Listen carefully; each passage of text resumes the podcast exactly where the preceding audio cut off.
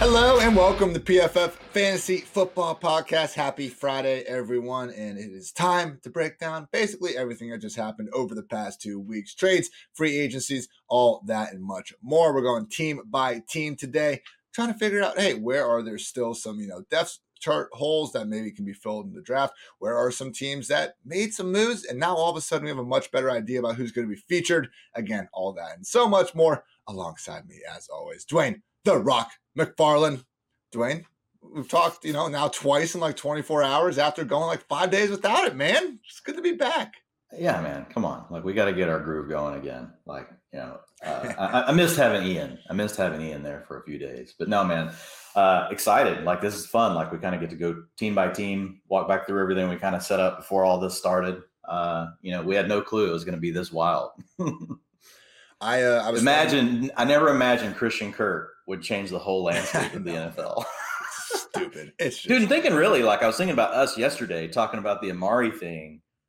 Like the Cowboys, like totally should have gotten more for Amari. No, like if they would have known like what Christian Kirk was going to get and what that was going to do to the rest of the receivers. Now all of a sudden Amari, twenty mil a year looks pretty good. You know, like that's something another team probably would have really paid more than what they did. Um, so yeah, it's man, just the ripple effect of what happened in those few first few days and then the big trades, of course. I like to uh, chill a little bit on the oh Mario Woods. How'd you only get a six rounder for them? Because the, the, contract is kind of the reason why. But yeah, I mean the fact that Christian Kirk is now making, uh, you know, best case scenario more than Amari was. Obviously, you would have preferred if the uh, Cowboys had gotten. Yeah, and that's my that's my only point is that yeah. actually now like they should be more attractive options. Um, now Woods is a little older, you know, yeah. than Amari, but yeah, I mean, I would think they would be more attractive given the fact that you know they're making less than Christian Kirk and better get, players.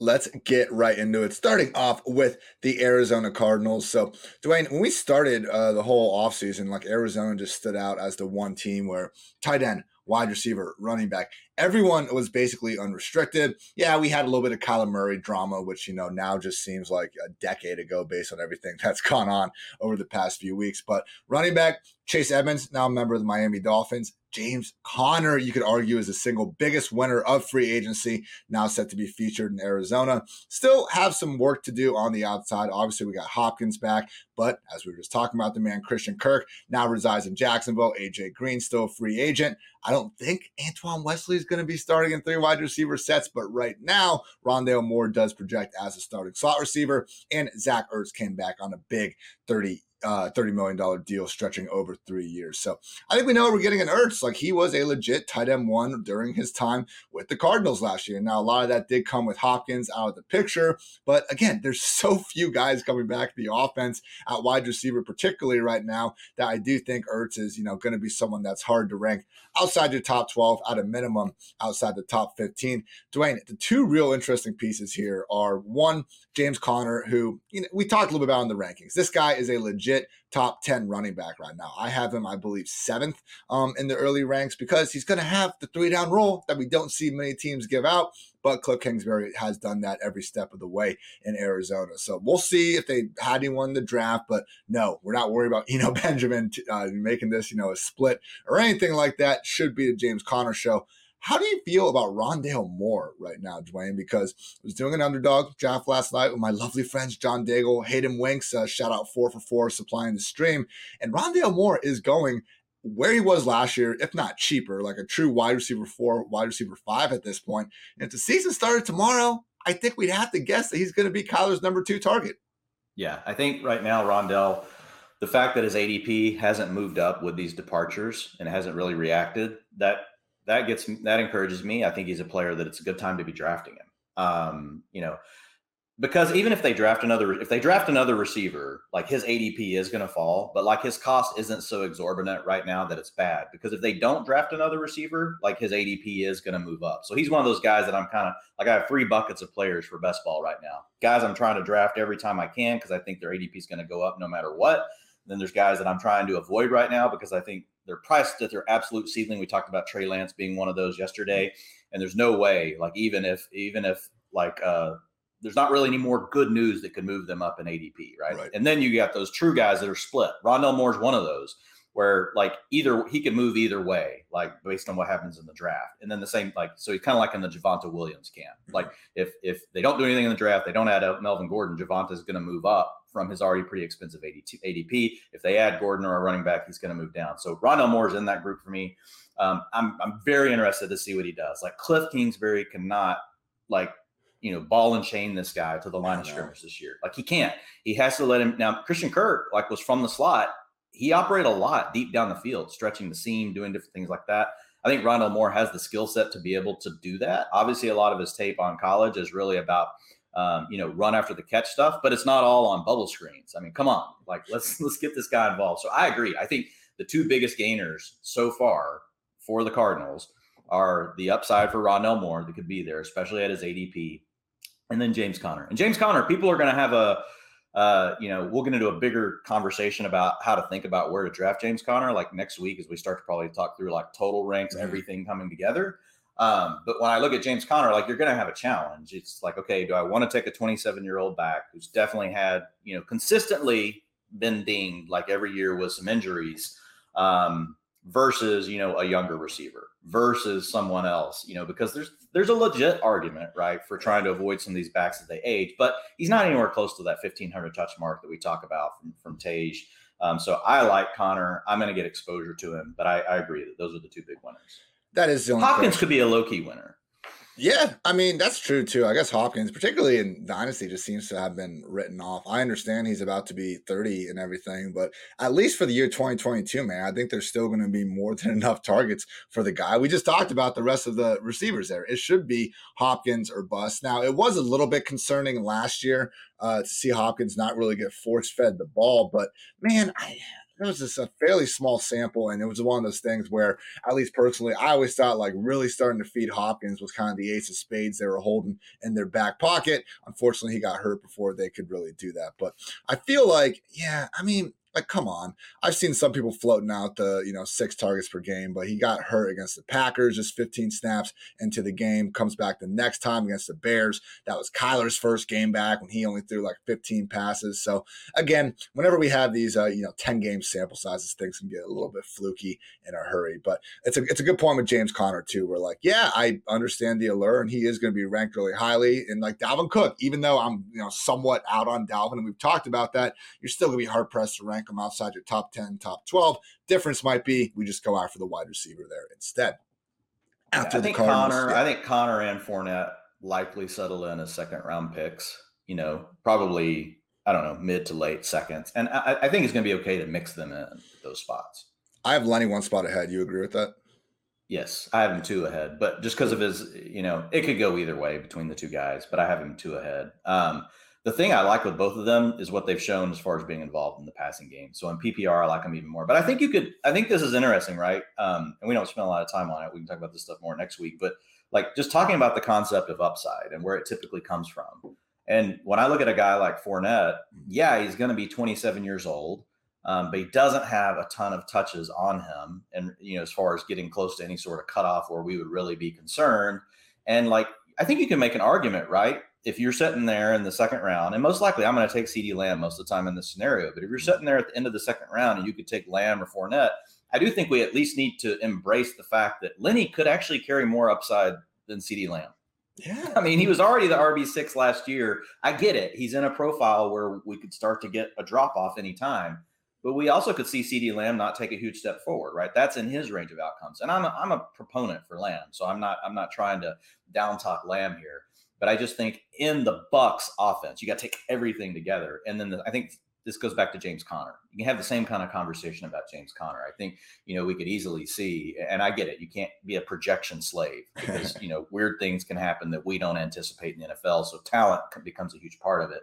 Um, but we're gonna have some really good conversations because I think once you get down there in that range, like if you get to early third round, you're looking at Metcalf or Fournette. Man, I think I'm I think I'm probably hammering Fournette every time on that one if we only rank the running backs purely on rush attempts, targets, expected fantasy points, Fournette would have a case as like the RB three man. Like it really was that ridiculous the amount he, he has RB one upside. Uh, legit overall. Yes, like look, overall. Jonathan Taylor's 2021 was more quote unquote fluky than Leonard Fournette's, just in terms of fantasy points over expectation. I, that's all I'm saying. All right, I'm not telling you to draft Leonard Fournette over Jonathan Taylor. Just saying, in terms right, of and we're also we're also proponents of the idea that certain players are going to continue to perform over expectations yeah, because right. they're badasses. So, and we think Jonathan Taylor's probably in that. Yes. But to your point, there's a lot of we're only on one team. This is funny. There's a lot of flukiness that can go into the way game scripts and everything work. And Jonathan Taylor had the absolute freaking best case scenario ever on the planet last year. Like the Colts led by four more points 40% of the time, fourth most in the NFL. So he lived in a lot of cushy game scripts. And you if you need a reminder, look at the last week of the season when all of a sudden like the Colts just folded against the Jaguars. What happened to the run script? What happened to the touches for Jonathan Taylor? I'm not saying that they're going to be that bad. I think Matt Ryan helps them. We'll talk about them in a minute, but just things you got to consider. So I think with Fournette, it's gonna he's gonna be dismissed by a lot of people just because oh he's a 27 year old running back, blah blah blah. Dude, in PPR, what he does in the receiving game, like it's hard to dismiss it we'll talk more about uh, Jonathan Taylor and Fournette if we ever get to their. Team. I don't even think we're gonna have to talk about podcast. Sorry. With the now moving on to the Falcons, obviously yeah. Matt Ryan now a member of the Colts, being replaced under center by Marcus Mariota. Only really seen him once in extended action over the last two years. The Raiders used him as a wildcat quarterback. It was kind of weird, honestly, uh, but somewhat effective. Anyway, the one game that he did come in, I believe against the Chargers on that Thursday night, Week 15 or so, 2020, did look fantastic. Dime down the sideline to Waller. You could imagine imagine if that was Kyle Pitts, also showing off the legs. So one of Mariota, Jameis. I mean, if you, I think you could make a reasonable argument of them as a late round quarterback.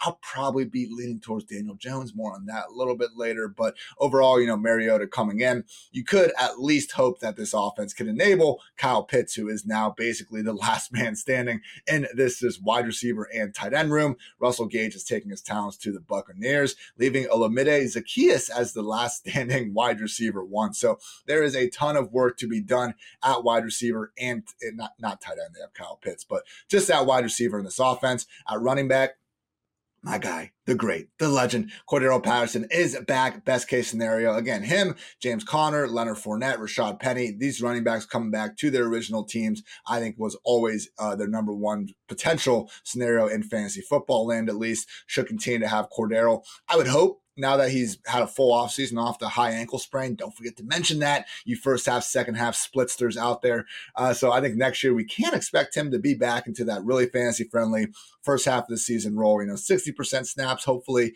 uh, with all the receptions and carries he can handle. Behind him, probably Damien Williams or Mike Davis, maybe Qadree Ollison. Maybe they split it. Don't really expect any of those backup RBs to have much of a usable uh, role. So, Dwain, I guess the question is like, we know we have CPAT, we know we have Kyle Pitts. Do we care about anyone else here? Like, are you drinking the Mariota Kool Aid, or we just kind of need to wait and see what wide receiver ends up being drafted here? Yeah, I think there's a lot left to happen for the Falcons. You got two first round picks. You got pick eight. You got pick 12. You've got two picks in the third. Ooh. In the second round, they've got, I think they only have their one selection in the third. They've got the, the 58 pick overall. No, they have two in the they have two in the second as well. They've got the 43rd and 58. So they've got multiple picks in the first three rounds, and they're gonna they're gonna do something here. So we'll they're a team that we're gonna have to come back and revisit. As far as Mariota goes, I, I'm fine with taking a stab on a guy like Mariota late. Just realize that, that he's never truly lived up to that rushing profile that we saw at Oregon. Like he just hasn't done the same thing in the NFL. So typically quarterbacks who get at least 500 yards in a season rushing, which is really that's what you're looking for. Like you have some guys that can add 250, 300, right? The Tannehills, and that's nice. Aaron Rodgers used to do that. But really, if you're going to talk about you want the upside of a rushing quarterback, you want to be able to hit that 500 yards rushing benchmark. And since 2011, the quarterbacks that have done that have averaged overall 23% of their team's rushing attempts. Now that takes scrambles plus design runs, right? And so design rushing attempts 15%, scrambles per dropback 9%. Mariota from 2015 to 2019 never came close to any of those things. 11% of his team's rushing per, uh, share overall. Six percent. Now he missed a, a, few games, and I didn't adjust for that, so there's a little bit of that going on here. But overall, like these numbers are just too low. Six percent of the team's design rushing attempts, and that includes some games with Arthur Smith right? Um, so five percent uh, scramble per drop back. So he's just below. He doesn't do any of these things enough. Not saying he doesn't have the ability, but no team has truly unleashed him and allowed him to really do that. Or is it just he doesn't want to do it? I don't know. But what I know is we've got a decent sample size and he's never done it. So I don't know that he carries as much rushing upside as folks think. Now, having said that, his ADP is super cheap. So if he flips the switch on and he does it this year, great. That's going to help you. And I mean, he could end up having some value as a fantasy quarterback, especially like in a super flex leagues. I could understand Mariota as your QB three type of a thought line. It really was ridiculous how the Raiders used him last year. I mean, he had 13 rush attempts, just two pass attempts on the entire season, and teams still couldn't. And I didn't include it. the last two years just because, yeah, just because like they were only putting him out there to do that. So yeah like I say, I only have one extended appearance, but I just remember Thanksgiving against the Cowboys. Like, yeah, guys, Mariota, it's going to be a read option, but go score a touchdown anyway, I guess. So, yeah, that's uh, that's basically on the Falcons right now. Again, we're going to go back there once they uh, kind hey, of. Hey, real quick on you. Um, yeah, I know we'll talk these more next week, but like, and this kind of goes back to my overarching zoom out. Like, I've pretty much always I've been a proponent the last several years of tight end early get your stud early if you can. Like it's a good strategy. I don't know about this year though, Dwain. I don't either, man. I don't either. And Kyle Pitts has questions now. Like Mariota scares me. Um, I get it. He's he's he's the only thing in the offense, and he did enough as a rookie.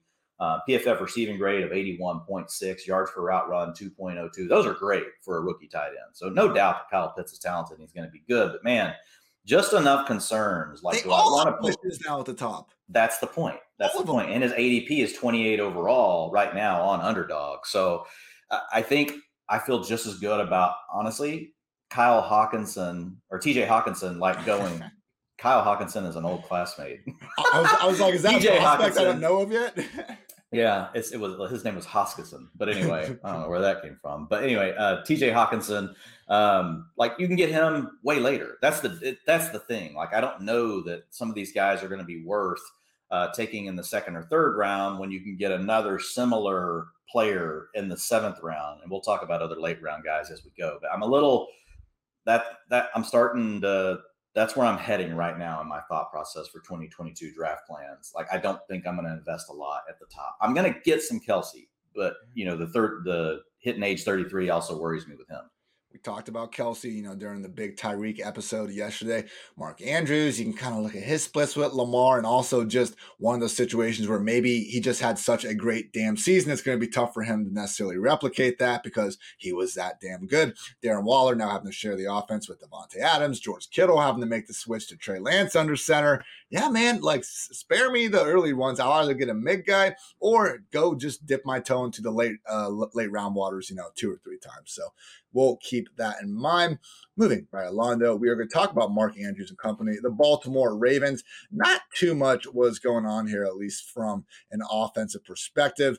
Obviously, you know, they had a lot of injuries in the preseason last year that put them behind the eight ball at running back, but we should have J.K. Dobbins and Gus Edwards back to, you know, at least you know be a nice one-two punch behind Lamar Jackson. So Sammy Watkins remains an unrestricted free agent. Hopefully, he can at least sign somewhere uh, for Week One and Week One alone. Otherwise, no real changes at wide receiver. Should continue to be Marquise Brown, Rashod Bateman, and Devin Duvernay. But losing Watkins really does um, help Bateman. You could argue like if Watkins is the reason why Bateman wasn't going to break out, maybe he never was. Uh, but you know he is the. I'm not surprised the Ravens were kind of keeping their incumbent veteran starter ahead of the rook just for a little bit. Otherwise, man, that's that's really almost almost it. Kudos to the Ravens for getting Tyler Huntley re-signed again. If Lamar happens to go down, we can legitimately trust Huntley as a nice little streaming option, thanks to his rushing upside. Uh, Dwain, you know, again, not too many changes to the overall passing game. How about a running back though? J.K. Dobbins, someone that I don't think either of us were super high on going into last season just because of the expectation that one, obviously Lamar is going to continue to soak up all of his rush attempts, and two, Gus Edwards was sneakily plenty involved in his own right. So, you know, Ravens, I'm sure once August comes around, we're going to be hearing about Dobbins getting more involved in the pass game like they tell us every single year. Maybe it'll be true, maybe it'll be not. Where are you landing on Dobbins right now? Yeah, I, I, think right now, um, look, he's he's he fits the definition of a running back that's going to go in the dead zone that we still like because he's a younger back, you know, and he's he's still got upside, right? But there are blockers. Like he's got he is in a run heavy offense, but Lamar Jackson's going to get his. And Gus Edwards, people can't forget, like Gus Edwards got re-signed to a nice deal last offseason. And so Gus Edwards right now his his ADP on underdog is 157. Dobbins is 44. so I mean, to be honest, like I'm kind of like, oh, give me Gus Edwards. you know, just um, and I really do like J.K. Dobbins. I think he's I think he's a good I think he's a good player. Um, so I don't, I'm, I'm, I'm not trying to bash on him or anything like that. I'm good with J.K. Dobbins. I'm probably not going to have a ton of exposure though. Just I don't see them changing, Ian. I, I see them probably continuing, you know, to rotate these guys. And I, am all about okay, great buy into variance. You know, you got to be okay with it. I don't know that I want to buy into a bunch of variance in round four. You know what I mean? Like I don't think you have to. There's going to be receivers that are going to be available that you're going to they're going to profile upside like just as good as J.K. Dobbins with less downside and a better median projection. You know, so that's going to be the problem for J.K. Dobbins. Dwain has J.K. Dobbins RB24. I'm a little higher at RB21, but yeah, I'm, i have a feeling that, you know, if you're really in on J.K. Dobbins this year, people are going to have him well inside of even that number. It's more so just what's going to happen in that offense. Like the chances of J.K. Dobbins flirting with 300 plus, you know, combined targets and carries, just much more slim than a lot of these other running backs we're going to rank ahead of him. After the Ravens, we have the Buffalo Bills. Obviously, you know, had the JT or JD McKissic fiasco where we thought he was going to join them, ended up not, and that paved the way for Duke Johnson to come in, maybe be their scat back, maybe even fight Singletary for a few early down reps. Ultimately, he's probably not going to be. I can almost guarantee you he won't be fantasy viable. Uh, hopefully, Devin Singletary is able to hold on to that job, but that's something we're just going to kind of need to track throughout the offseason and into the preseason because if they go ahead and just give Singletary that every down role again, my goodness, he is going to be viable. And Dwain, you know, if we sat here and we just said, hey, for Devin Singletary, the only guy they're going to add the entire offseason is Duke Johnson, we'd feel pretty good about that uh, for projecting it forward. So, you know, Singletary is someone where if he is going to be especially falling, because I don't think anyone's going to rank him too much higher than kind of from that RB20 to RB24 range, best case. But if that's kind of the point where everyone that's been loading up on running backs starts going to wide receivers, and we can see Singletary, you know, really start slipping in the rounds, uh, he could be someone that I'd be willing to get back into, um, you know, as early as like round six or something like that. So wide receiver room also went under a bit of a makeover. Cole Beasley has been released. Manuel Sanders still unsigned. Now we're looking at Stefon Diggs, Gabriel Davis on the outside with Isaiah McKenzie and ex Jets, ex Washington receiver Jamison Crowder. So, Dwain, I'm not sure your exact thoughts on how this is going to go down at wide receiver. To me, Gabriel Davis is the biggest winner, assuming they don't add a high round draft pick. So, Crowder and McKenzie, I kind of think they'll split in a similar manner as McKenzie and Beasley did towards the end of last year, essentially canceling each other out. But Gabriel Davis, man, like, I think we've almost it went so far one way after the 200 yards and four touchdowns in the AFC uh, divisional, you know, just incredible game against uh, the Chiefs. It went so far that way. There were people thinking he was almost going to be overvalued, so high in him right now. But now everything that's happened in the offseason has been a positive for Gabe Davis. It's not a given that they're going to draft one of these receivers in the first round or two. Even if they do, maybe it is. Maybe they are the next Gabe Davis and they have to wait their turn on the bench for a few years. Dwain, I think I have Gabriel Davis as like my wide receiver 36 right now or so, and I'm seeing him even kind of lower uh, throughout the industry. Where do you fall on him? Because we've seen Josh Allen enable, you know, Smokey Brown, Emmanuel Sanders, Cole Beasley, in addition to Diggs. Now, there's been some injuries there to muddle that up, but it's looking like Gabriel Davis might be here to stay. Yeah, I've got Gabe Davis right now at 50. Um, but it, it's because like right now, if people are drafting, there's no way I would draft Gabriel Davis. I think you're buying Gabriel Davis at peak ADP right now. If we get through the draft and they do not add another receiver, I'll be closer in alignment with where you have him. Right now, you know, oh, he's 30. Is, geez, he's got an ADP wide receiver 32. All right, chill yeah. the hell out, everyone. My yeah. God. See, so right now, like, is not the time to be draft. If you're if you're a best ball drafter and you're one of port, we've already talked to you. You can go back and listen to our episode about like when is the best, when are the best times to draft and why, and when to not draft. You're actually in a window where it can be good to draft, but there's certain players you should be avoiding, and Gabriel Davis is one of those. Just because, think about it, if the Bills don't here's the way my thought process works. You tell me what you think, Ian. Like, so if the Bills don't add and do not draft a receiver in the first three rounds, fine, they could draft a fifth or sixth. Who cares? Like, that's not going to impact Gabriel Davis. But if they don't draft a receiver in the first three rounds, I don't think it changes Gabriel Davis's ADP. I think he's going to stay about right where he is. I don't think people are going to push him higher than an, a you know mid tier wide receiver three. But if they draft another receiver in the first round or second round, I guarantee you Gabriel Davis falls 10 to 15 spots. He's going to fall. And so if you want exposure, he and he could he could still be the right answer. Like he could still be I want to have exposure to Gabriel Davis because I think he's going to have a big season. Like somebody could say that to me, and I could say, "Hey, I get it. Like I'm not all in on Gabriel Davis, mm. but if I could get an ADP, you know, you know, 15 spots below that, I would feel a lot better about drafting and getting a little bit of exposure to Gabriel Davis. He could fall even more than that. If they draft a receiver in the first round, he'll fall more than that. That's my projection. I bet he falls two to three rounds if they draft a receiver in the first round, maybe more. Also, just while I see him on the screen, Adam Thielen sitting there, wide receiver 36. We got to talk about him, Dwain. Uh, Hayden yeah. Winks gave me some good thoughts on Adam Thielen. When we're looking at these guys, and I think James Conner's another one, a good question to ask yourself is if week one was tomorrow, where would we rank them just for week one? I think Thielen's someone that you can see would have an awfully big jump. And then it's like, well, why are we ranking this guy down so low in the first place? But we'll save that for the Vikings. But yeah, Josh. Again, remember, like there's seasons of drafting. So even though you may be doing best ball, a lot of people right now are in dynasty mindset, and we see yeah. this every year. So younger players are pushed up in earlier drafts. Then you know the draft happens, and people start doing their projections, and you start truly focusing on week one, and you see things start to level out more. So depending on when you're drafting, like that's another thing that you a macro thing that you can keep in your mind of okay, I want to attack these certain types of players because I think they've got a lower ADP right now or a higher ADP right now. And so that is definitely something when people's when everybody's in dynasty mode, a lot of these younger players that are on teams like Gabe Davis versus Adam Thielen, these sort of things happen uh, in the ADPs. OJ Howard also was signed to maybe complement Dawson Knox, maybe be a pure backup. Dawson Knox is starting to shake out. You know, maybe this year's Robert Tonyan, just a guy that had such a good year last season, but a lot of it was on, uh, you know, high high volume of touchdowns on a lower volume of targets.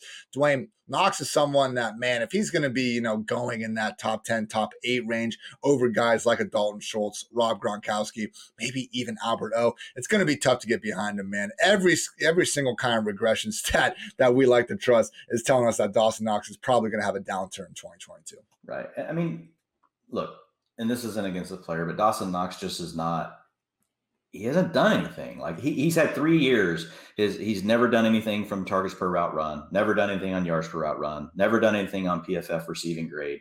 Like he's the opposite of Albert. You know, uh, like he's the opposite, right? You don't. You, so I'm much more likely to take an Albert O, someone like that that I think's got that higher ceiling profile. I think Dawson Knox, what carried him, you played on one of the pass heaviest teams in the league, and so even though you were only targeted you know 11% of the time or whatever it was last year you happen to come through. That profile that's a very fragile profile. Like he could lose those targets to someone else. Um, they could throw the ball less. Like he's really just depending on you know living off of basically the exhaust fumes of the bills offense like in my opinion. So i'm i'm not going to have much dawson knox at all Moving right along to the Carolina Panthers, one of the biggest losers, I would say, of the offseason, just based on the fact that once again, it's looking like Sam Darnold is going to be their week one starter. Maybe they still go out and get Jimmy G. I would really hope they look for a quarterback in the draft this time around. Just saying, as of right now, it does look like it would be Sammy D. Cam Newton remains an unrestricted free agent. Philip Walker was uh, re signed to be the backup again. We will see what else happens at quarterback. Christian McCaffrey, still the RB1, in my opinion, the overall RB RB1 in Fantasyland. Keep in mind, we might have a nice handcuff opportunity here, though, because last year, Chuba Hubbard took that job, was given a lot of opportunities at first, really didn't do anything with him. By the end of the year, Ameer Abdullah was not only taking the pass down work, but man, he was just starting to kind of take over period by the time week 18 came along but Ameer Abdullah is gone. And they went ahead and gave D'Onta Foreman, I believe, a one year, $3 million deal. So D'Onta Foreman, man, I've thought of, you know, worst late round, maybe even last round picks because if something happens, if you're of the opinion that McCaffrey is now injury prone, he's never going to be healthy again, you should be looking hard and long at D'Onta Foreman later in these drafts at wide receiver, DJ Moore extension. My God, free DJ Moore. Now that Terry McLaurin, oh man, this feels bad to say. I guess it's still a competition between DJ Moore and Terry McLaurin. Allen Robinson now gets to play with Matthew Stafford. Courtland Sutton now gets to play with Russell Wilson. But my God, DJ Moore and Terry McLaurin's quarterbacks, absolutely brutal. And more, you can even go back to the Maryland Terrapins days, uh, and it gets even grosser. So please, for the love of God, at some point, get DJ Moore a quarterback.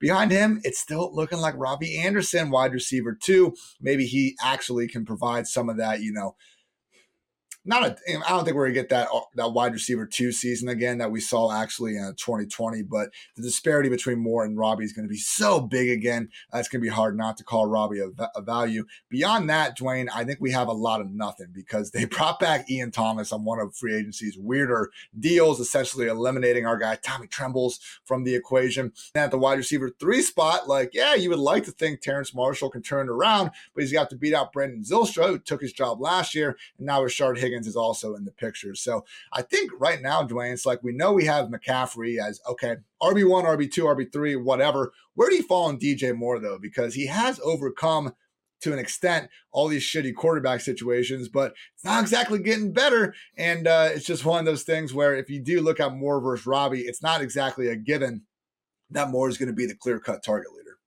Right. Well, I, I do think DJ Moore will be the target I, I do too, um, but, but, it's yeah. Yeah, I, I, know what you're saying, though. I, I, get it. I think last year we saw, you know, them adapt the way they used DJ Moore versus the year before, which we had this weird, like, bizarro thing where DJ Moore the year before was like the down the field target in 2020, and we all were thinking, wow, like DJ Moore like should be the intermediate and underneath guy with the occasional look down the field, like get this guy the ball. And you had Robbie Anderson running like five yard, like dude, Robbie Anderson weighs 180 pounds. Get that guy out of there. Like he's gonna die.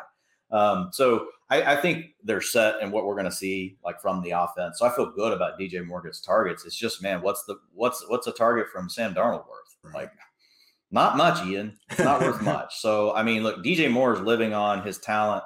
I've got him at wide receiver 16 right now. Probably closer. That's probably where I need to have DK Metcalf closer to as well. To be honest, you know, we talked about him yesterday. Um, so I, I, still like him because of his talent. But man, like goodness, what are they going to do? And they don't have a lot of picks. They got the number six pick overall. They're probably going to force a quarterback. They're probably going to force a quarterback. Um, you know, so we'll wait and see. But no second round picks, no third round picks. Um, so I think we're pretty set in what we're going to see as far as the skill positions and who who's going to be playing where. We'll see if Terrace Marshall can make a rebound. You know, in the study that you know we looked at a few weeks ago, looking at the PFF uh, receiving grades, like in the first year, Terrace Marshall graded at the very bottom. We have not seen hard. We've not seen very many players at all recover from the first type of season that he had. So not super excited about Marshall, but I think we can pretty much. This is a team you could project today um, as far as all the skill position players and kind of what you think about target shares and everything. And you're probably not going to have to change much. It's really going to be the quality of the target that's going to change. And to be honest, like with these quarterbacks, Ian, that are available in this draft, I don't know that any one of them, they may give me a little bit more hope than Sam Darnold, but like Malik Willis, like if they take him and they're going to start him, like I'm not excited about that passing game. Yeah. Kenny Pickett, overrated. Um, I, we like Matt Corral, but I mean, come on, like a rookie. Matt Corral, like in most drafts, wouldn't be a first round pick. And so I think we all like Trevor Lawrence too, but look what look how that worked out. exactly, him, look, you know? he's the one one. So uh, I I'm concerned. I don't think there's a lot of upside anywhere to be found unless Carolina pulls you know a rabbit out of their what wait what did uh, uh I got to go with the Jason Witten. Uh, it's rabbit, a rabbit, rabbit out, of their head. head. got to pull a rabbit out of their head and make some sort of a trade you know for a quarterback that could come in and really take over and make things happen. I just man, it's it's it's tough to see like any sort of light that's going to change this situation and make it a lot more positive for me right now. Let's talk another awfully mid free agency uh, period team, the Chicago Bears. Justin Fields, the QB1 this year. We don't have to deal with the Andy Dalton QB1 tweet this time around uh, in March, but Allen Robinson has taken his talents to the Los Angeles Rams, will now be playing with the best quarterback of his career. And the Bears just decided not really replace him. We got Equanimeous St. Brown from the Packers. We got Byron Pringle from the Chiefs. Um, I, I, have my doubts that, you know, they weren't able to figure it out with Aaron Rodgers and Mahomes, but are magically going to kill it in Chicago. But as of right now, they do project to join Darnell Mooney in three wide receiver sets. At tight end, Jimmy Graham and his no trade clause remain on the open market. Jesse James, JP Holtz also there. Looking like Cole Kmet will be the every down tight end. Remember, though, it is a new coaching staff, so we can't exactly be sure on that. You know, I'm the late round tight end group, Dwain. I'm not against Kmet, but seems like he's getting a lot of benefit of the doubt over some other guys I think are in as good of a situation, arguably. So if Kmet's going to randomly be like tight end 13 while Irv Smith is tight end 18, I'm probably just going to let someone else take Kmet a couple rounds ahead. And at running back, I guess this would be kind of the most, uh, we can talk about some Darnell Mooney and running back because uh, David Montgomery is still shaping up as the featured back. Damien Williams out of the picture. The only real addi- addition they made was adding Darrynton Evans, who might not even, you know, make the team in week one. So what I was kind of finding in some of these underdog drafts is that Khalil Herbert is basically like a discount Alexander Mattison, who's already kind of discounted right now. Like Khalil Herbert, as we saw last year, comes in, freaking terrorizes the Buccaneers of all run defenses. Like every single watch the film checkbox you want to have with Herbert, he passed it. And similar to, I think, what Mattison has in Minnesota, Mattison Herbert, they're both A plus handcuffs. If Montgomery or Cook goes down, we're looking at every backs that are proven every single down they can play. They're probably going to be ranked as RB1s in Mattison's case, absolutely would be. And they both have new coaching staffs where maybe we do just see more of a committee. Tarik Cohen's out of the picture as well in Chicago. So perhaps they lean on Herbert on pass down. So, Dwain, I'm I don't really think Montgomery necessarily is going to be getting that 80% snap roll. Maybe we should, um, you know, based on some of the new Bears coach. I was looking kind of through the coaching Wikipedias and, you know, we got, I believe it was experience with the Packers on there where it's just like, okay, we've, you know, we've kind of seen those Packers committees over the years. To me, I'm not so much high on Montgomery, but I love Khalil Herbert in the back spot of drafts. And Darnell Mooney is someone that we need to just keep an eye on because as you start going down the wide receiver ranks, it's like, do I want this? Number two or number three receiver in this offense, or hey, there's Darnell Mooney, still his team's undisputed number one pass game option. Yeah, I actually like Montgomery this year. I, I, avoided him last year. I mean, he's got basically the same ADP, a little bit lower. His ADP is a little bit lower than what it was last year and we don't have to worry about Tarik Cohen. Yeah. At this time last year, we still thought there was a, like we didn't know Tarik Cohen was going to miss the whole year, and they had added Damien Williams, who had proven to be a solid pass catching back. So the one thing with Herbert, he is not really a pass catching back. At least he hasn't been so far. It's not something that he's really shown. So not, not, I don't want to say he can't ever do it, but they seem to really prefer M- Montgomery in that role. Where I see Khalil Herbert, st- you know, stepping in is probably giving him a breather every third or fourth drive on early downs so I still think Montgomery can be around that 70% mark. And I think he could get to 80. I'm with you based on the coaching staff. Probably something, I think 70% though is going to be reasonable. Yep, yep. I think David Montgomery is going to be a value. Like he's a guy I'm not going to be calling a dead zone back that I'm avoiding. He is a replaceable player. I'm not saying David Montgomery's a great player, but he's only 25, you know, and his PFF pass blocking grade, 76.6, really good for a running back. PFF receiving grade, 69.2, really not, not elite, but good for a running back. Now, as far as on the ground, like Khalil Herbert, to your point, like outperformed him 84.4 PFF rush grade versus 67.7 for Montgomery. Um, but Montgomery, Montgomery did, you know, battle through some injuries. You know, what running back doesn't, I guess. We probably don't even need to say that. Um, but I think with Montgomery, it's just the PPR profile that he has. Um, despite, I don't, he's not really an explosive player. Um, I think he's a solid player. He's a volume player. I think if there's a year that you could see David Montgomery end up, you know, in the top seven or eight packs just on volume alone. This is probably the year. And I, I like the age, 25 years old. I like the ADP as well at 42. Dude, where's Herbert? But totally agree on Herbert. I love him as a late round lotto pick. Like what we saw from him, like I can go, I've watched him actually some this offseason. it's like, it's fun to watch Khalil Herbert like he's going behind guys like Gus Edwards, Kenneth Gainwell, James Robinson, who we're going to talk about, who I just don't think have the same uh, sort of best case scenario, uh, you know, outcome. So I see Matt. I'm with you. I think you should. He should go. It's we talked about this yesterday. A game I like to play when I'm looking at these ranks and ADPs. Like you're just looking for the thing that looks like this. Basically, you know, a lot of people like Rich Hribar will call this arbitrage, right? You know, this this commodity essentially profiles similar to these other commodities that are going way ahead. Like it should probably be in the same tier. And I think the example you gave with Alexander Mattison is a really good one. I think that's what people should be thinking about with Khalil Herbert. You're getting a discounted uh, Alexander Mattison. That's a great round to have in the chamber late in the season. If all of a sudden Montgomery goes down, you're going to get RB1 performances out of Khalil Herbert. Let's see what they do in the draft. But right now, you're going to get RB1 performances.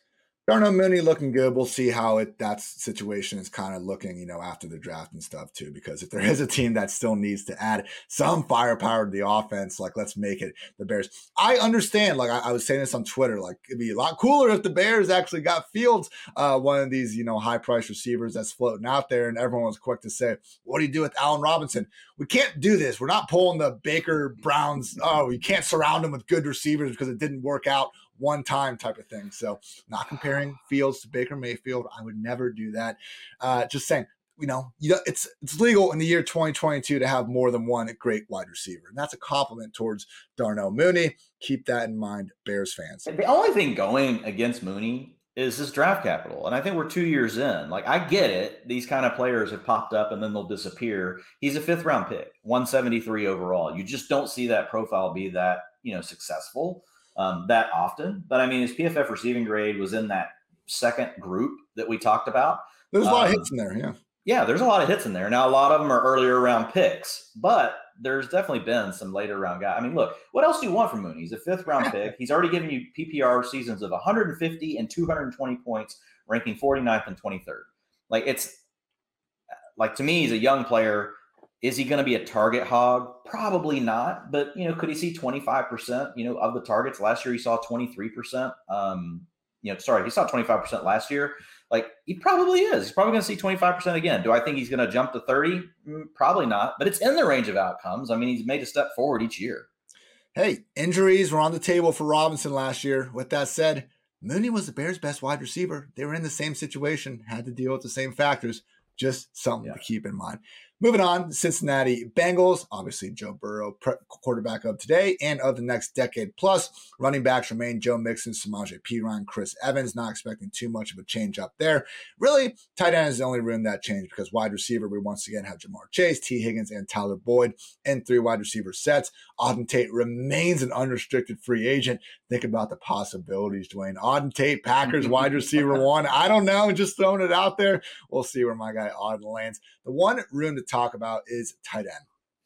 CJ Uzomah took his talents to the New York Jets. Nice big contract for him. Hayden Hurst now comes from the Falcons. So Hayden Hurst, someone who actually made my uh, Jameis Winston All Star team a couple years ago because he was a, a, legitimately like okay to good receiver, but he was one of our like worst run blockers we graded at the position. And not only that, but he would have like a couple good games. It, it was one of those guys where like you know he, he was never on the tight end one really map. Some people I guess tried to just replace. Him. He was for the Ravens at one point but yeah. Right. Well, he would, yeah, he would. It's like in fantasy land, at least with the Falcons, like it took him a couple weeks to earn the trust of everyone, and then like once he did, he would goose egg, and then he'd earn their trust back, and then he'd goose egg again. So he just had was a super volatile fantasy option that also in real life was far better receiving than blocking. Accordingly, they drafted Kyle Pitts and used him as a pure backup last year. So he's also a great trivia question to use with your friends. Hayden Hurst is older than. Like most players, like he's already 29. He's going to be 29 this year. That's absolutely ridiculous. well, they, they, did go ahead and re-sign some of the other backup tight ends, Mitchell Wilcox and Thaddeus Moss. Drew Sample, you know, remains there. I guess the question is, Dwain, do we care about Hayden Hurst? We saw CJ Uzomah last year. Like, I think he was the tight end 18 in fantasy points per game, like tight end 21 overall. And I thought like he had a decent year, all things considered, but he's always the tight end in this offense is going to be the number four, number five guy. With that said, we just kind of saw what Dawson Knox did. We saw what Robert Tonyan did the year before. Could Hayden Hurst just be that full time tight end and a great offense? The quarterback throws for 40 plus touchdowns. And all of a sudden, you know, we're looking at it in week eight and it's like, yeah, why didn't we take a chance on the fairly receiving friendly tight end with Joe freaking Burrow throwing them the ball? He actually profiles, like, just from a utilization standpoint, really similar to CJ Uzomah.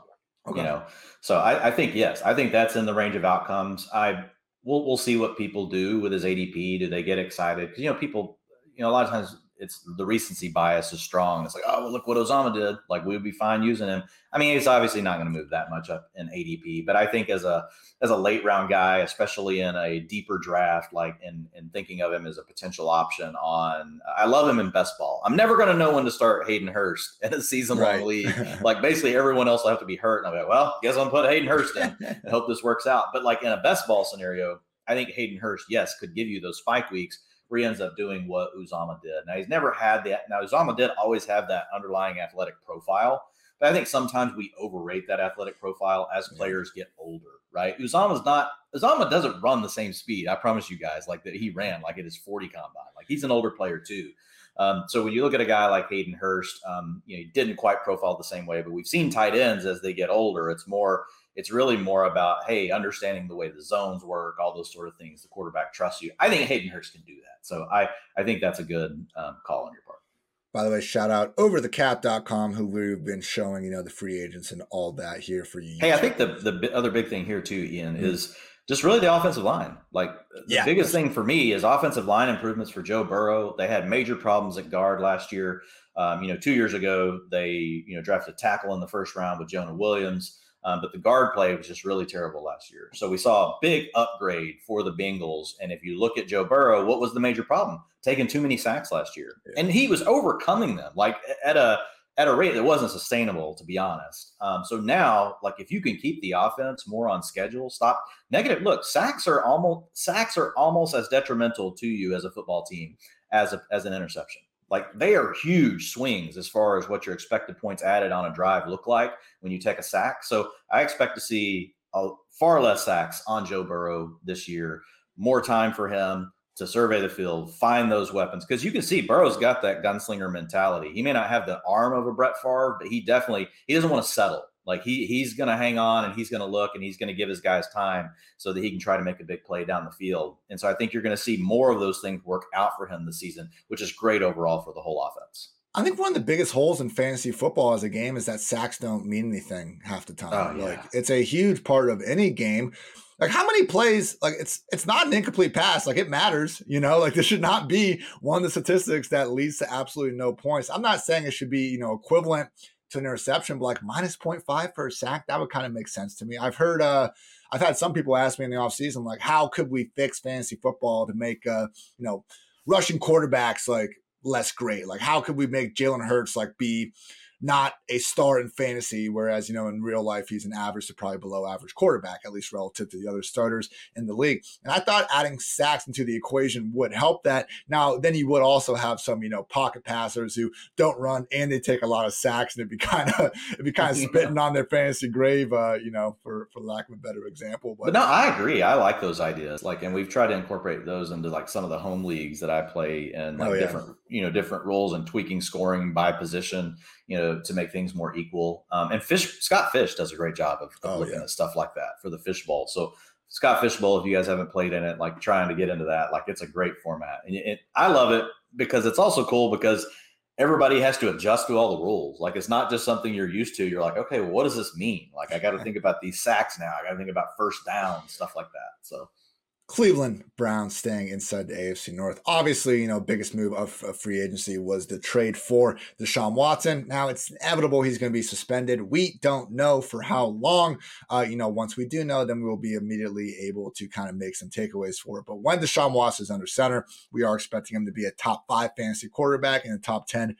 at a minimum real life signal caller. When he's not under center, it will not be Case Keenum. It will actually be Jacoby Brissett, assuming that Baker's not going to stick around and be the backup. I would be shocked if he uh, is even given that opportunity. Um, we also have Nick Mullens hanging around as an unrestricted free agent, but it sure seems like Jacoby will be that guy. And hey, and um, I know for uh, underdog right now, their big contest is actually super flex. So Jacoby Brissett at the end of these drafts, you're getting a handful of games to start the year who knows? Maybe Watson, maybe the NFL tries to, you know, get a grip on some of this backlash.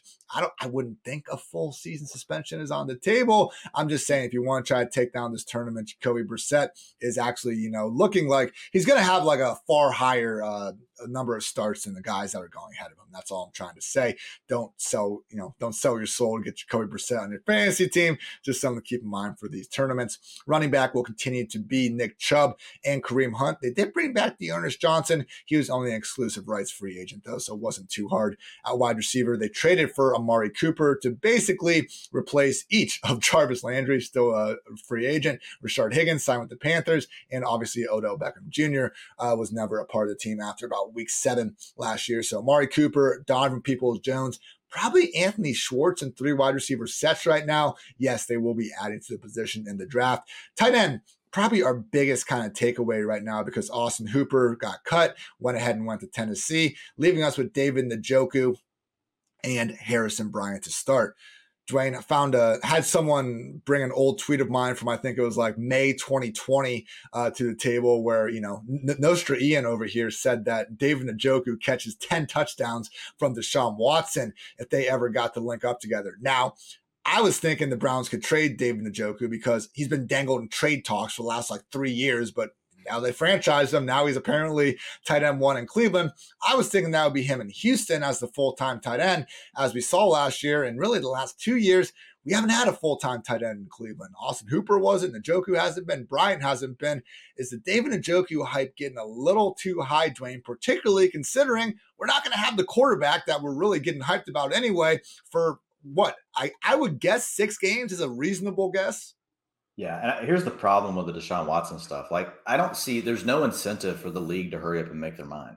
Yeah, you know, they've been getting you know, blasted on this, and now with and now with them giving him like uh, to me, the slimiest thing of the whole ordeal is the one million dollars he's getting paid for 2021. For that that that sent people over the edge for yeah. sure, and rightfully so. I get it. I, yes. I think there. So here's the deal: there's a chance he's suspended the whole year. Like it's in the range of outcomes for Watson. I was actually thinking about this some yesterday and for the league, like, what incentive do they have to hurry up? Because I think they just want to get as much information as they can. The last thing you want to do is give him, you know, either way, too short of a suspension you know, and then all of a sudden this other news all breaks and you're like, holy crap, like how do we reel this back in? Like we should have suspended him longer. And then there's the opposite side, right? You know, you go ahead and suspend him for a year now, and then all this other evidence comes out that, you know, he didn't do something. Right. So I think they're only going to wait. I think they're going to wait as far as they can. Maybe we'll get tidbits of information, I'm sure, along the way, you know, as we hear about the cases play out.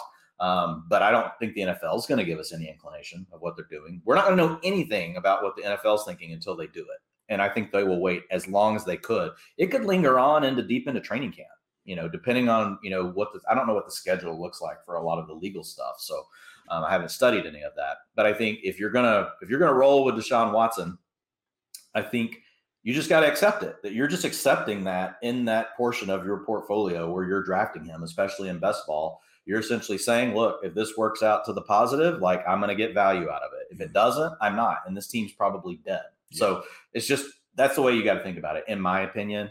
Um, so I think we're going to be probably left dangling for for quite a time. As far as just the Browns overall, I think the pecking order that you laid out is probably right. I think you got Amari Cooper one, David and Njoku two, Donovan Peoples Jones three. We'll see. They do have like so their draft picks real quick. They don't have a first round pick, but the Browns do have pick 44 in the second round.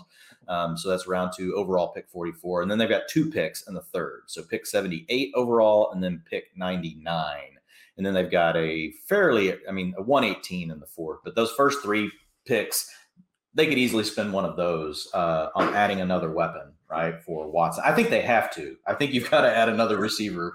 Uh, so I think pick 44 could easily be a receiver. There's some other things they could do with it. But one of those first three picks likely is a wide receiver, if I had to guess, just because Schwartz showed, showed so little. Not to say he couldn't come do something this year. Didn't really have a lot of playing time, though. Uh, so when you can't get your way onto the field, like that's like a bit of a red flag in itself.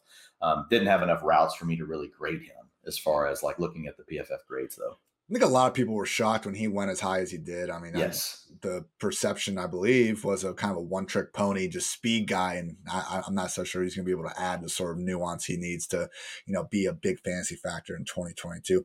Nick Chubb, is he someone that you moved up much with the Deshaun Watson news? I feel like the Nick Chubb problem is the same as it's always been. The Browns refuse to give him the ball. And now, honestly, like we mentioned, uh, D'Ernest Johnson coming back, like, there's nothing more annoying than that game last year. I think it was against Pittsburgh, where the Browns were technically still in it. We all kind of saw the writing on the wall, but Kareem Hunt was out. Nick Chubb was in there. The Browns go down, and D'Ernest Johnson was playing ahead of Nick Chubb, and like Troy Aikman was like losing his damn mind uh, about him being on the sideline. Maybe it was someone else, but like that's what it is, Dwain. They ref- it's Nick Chubb is like Derrick Henry. He's an absolute monster of an early down back, and his team refuses to throw him the ball, despite him again not being Christian McCaffrey by any stretch, but being capable enough. So I have him right now, RB 13. I believe you have him the same. I probably would still take, you know, the Mixons, the Swifts, the Kamaras of the world ahead of him. I do have Chubb ahead of Aaron Jones, Javonte, Cam Akers, and some other guys. So I don't hate Nick Chubb, but I, have saw, seen a few people like, oh my gosh, Nick Chubb, like RB1 now. Let's uh, get all behind him because Watson's there. I don't know, man. We saw Lamar Miller do some things with Watson. I'm not, you know, completely terrified of the uh, mobile QB threat. It's more so just the fact that when Chubb and Hunt are healthy, we've already known that's going to be split. And now we also know that Nick Chubb is two injuries away from maybe having a featured role. Yeah. I mean, the only hope for Chubb really is that the Browns decide for some reason to move on from Kareem Hunt. Like I, I, think that's really what Chubb needs. Look, and we love Chubb. Like he's a top, he's a top three running back in the league. As far you could argue, he's the best running back in the league. Is a pure rusher. Like he's in the top of every of all the cool stats that we care about and that we like. He's in the top of all of them. So you can't you can't disrespect Nick Chubb. Like he's just unfortunate the situation that he's landed in. But I think overall, like adding Deshaun Watson, you know, if you get you know a lot of games from Deshaun Watson. Once that happens, I think that overall helps a player like Nick Chubb just because the overall scoring potential of the offense goes up, right? And what does Nick Chubb do? What does he rely a lot on? Scoring touchdowns. Um, the good thing is he can break them from a long ways away, but he can also score them in close. Your, the utilization stuff is going to be maddening for you with Hunt and then also re-signing D'Ernest Johnson. But the talent is there, and so if theoretically you get an offense that's now better, scoring more touchdowns, Nick Chubb's going to get his share of those. I think that could help him, but it's just not enough to like, you know, you can't really bump him up PPR rankings, especially because of the challenges you already mentioned. Kareem Hunt, zero dollars in dead money with over six million in cap savings if the Browns decide to cut or trade him at any time. So certainly something to keep an eye on. And if that happened, all of a sudden, D'Ernest Johnson, you know, we would really need to pound him until uh, you know the ADP actually goes to match it. I'm not saying it'd be a one for one switch with Hunt and D'Ernest, but D'Ernest would all of a sudden be right there in kind of that Mattison Herbert tier as potential standalone flex. You're not feeling good about it, and then a you know workhorse handcuff if the situation should arise.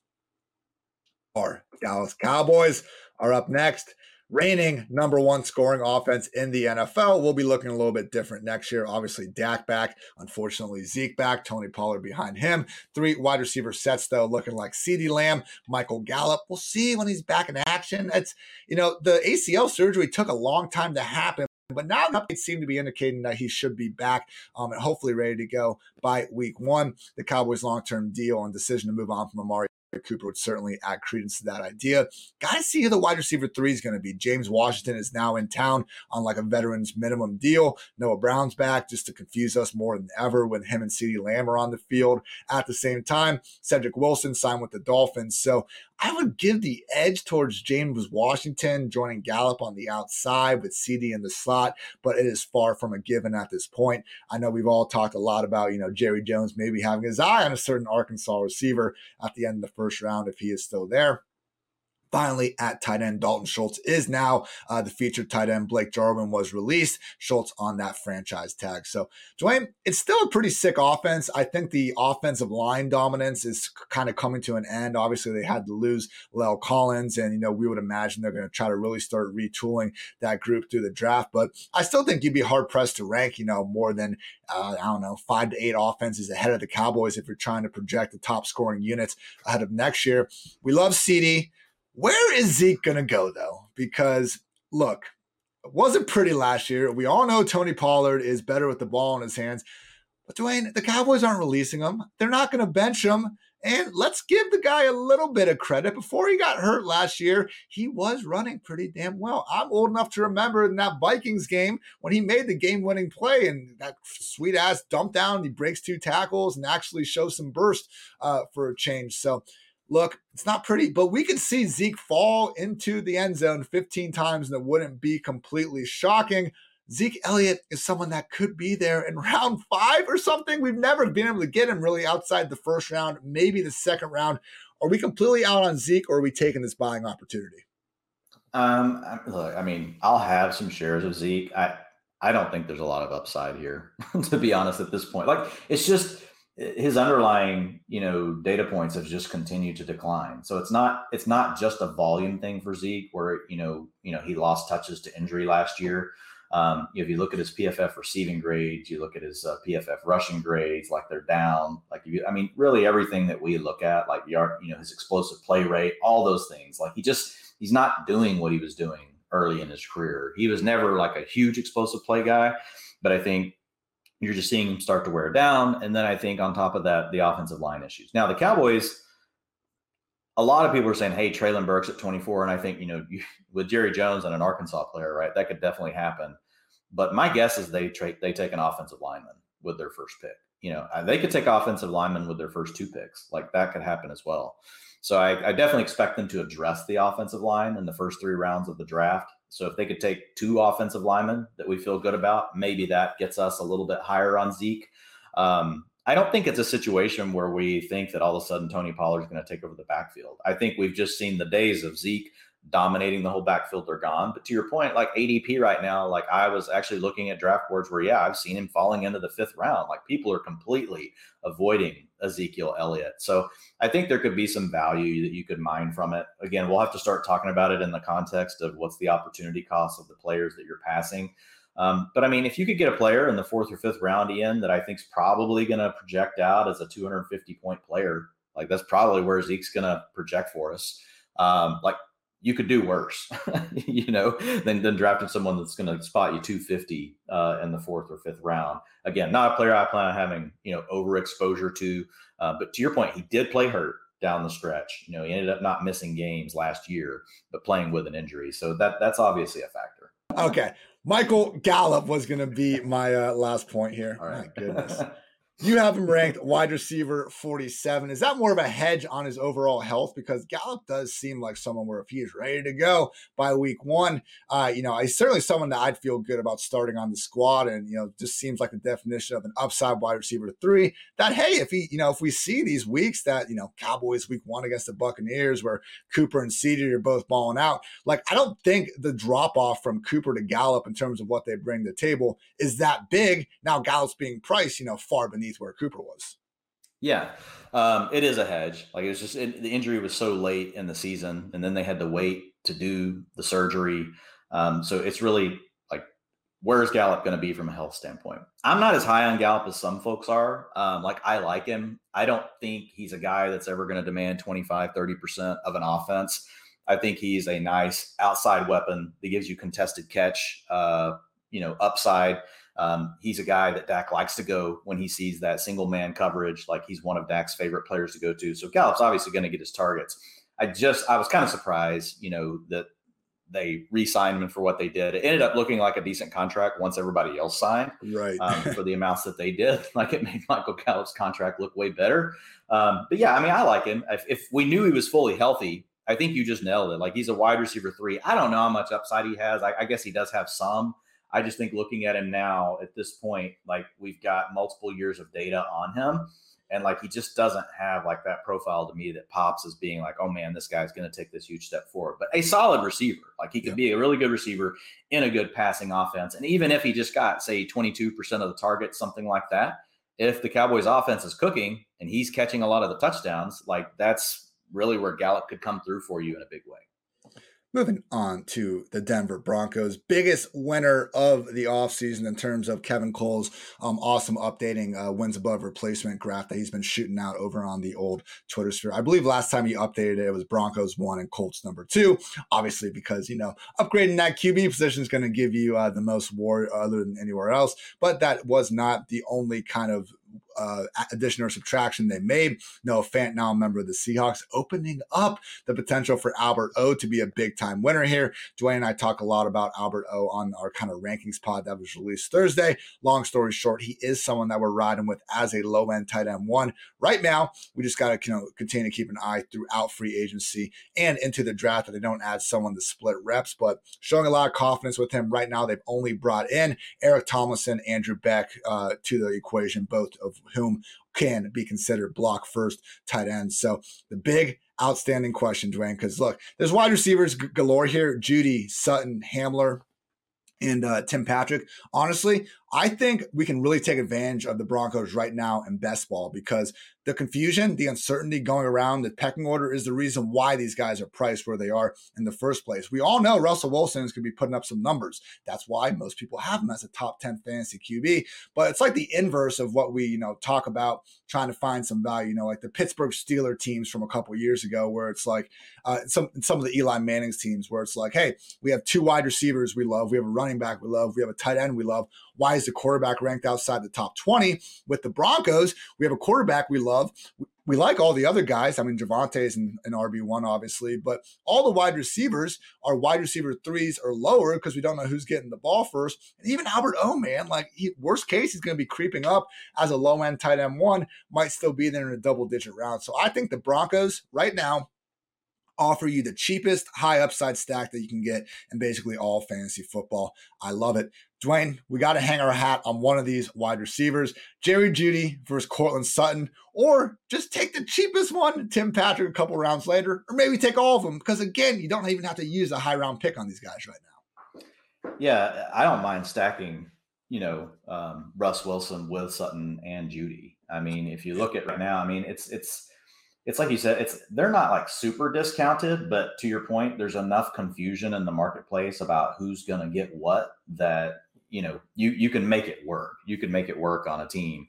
Um, they're going pretty close together. I'm pulling it back up right now. Yeah, I've got right now, and I updated this last week, but underdog Sutton 96, uh, Jeudy going 77 overall. So you could easily, you know, and then you got Russ Wilson going 93. So you could easily go Jerry Jeudy, Russell Wilson, Courtland Sutton and you could still add Albert O. Like yep. you could have you could have the whole offense. it's so easy. I, I, agree. Like that's the immediate, and we talked about it yesterday. Um, Russ Wilson, I just moved up in my ranks, um, you know, yesterday as well. So like he's just a guy that I think right now at this point I like him over Dak. Um, just yeah. because I think Wilson still gives you more upside as far as a rusher. I know it's gone down, mm-hmm. but Dak doesn't run the ball at all.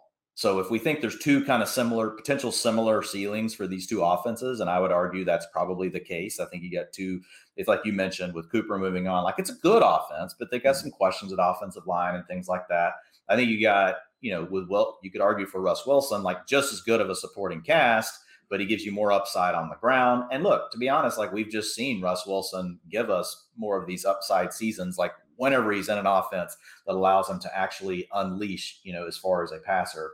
And I think that's what we're going to see this year with the Broncos. So yeah, I love it. Um, all over the Broncos and best ball and making those stacks. Right now, Jeudy, wide receiver 37, Courtland Sutton, wide receiver 45. Not saying those won't increase as the offseason goes on, but like if Jeudy wins out and if Patrick wins out, like Sutton could still finish as a wide receiver 45 without too much problem. That's like his worst case scenario. That's where he's being priced. Those are the exact sort of situations we want to keep an eye on. And obviously with Javonte, if Melvin Gordon is completely out of the picture, as Dwain ranked, you know, back in January, assuming that was the case, he could legitimately be as high as, you know, the RB2 overall. That is his upside.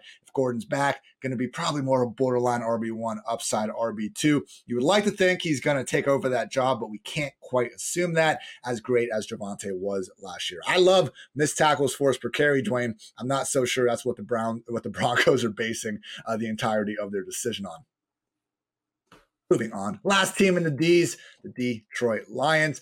Jared Goff seemingly back under center. We're hearing some heat about Malik Willis potentially to the Lions at number two. But, you know, hey, maybe that. This Malik Willis thing is nuts to me. Like, Malik Willis is not the number two freaking pick in the NFL. Come on, people. Dwain, like, did you not see? Doing? Did you not see the bomb he threw against air? Like, that didn't change yeah, your whole I like Malik Willis. Like, but what are we doing? Like, last year, like, would he have even been a first round pick?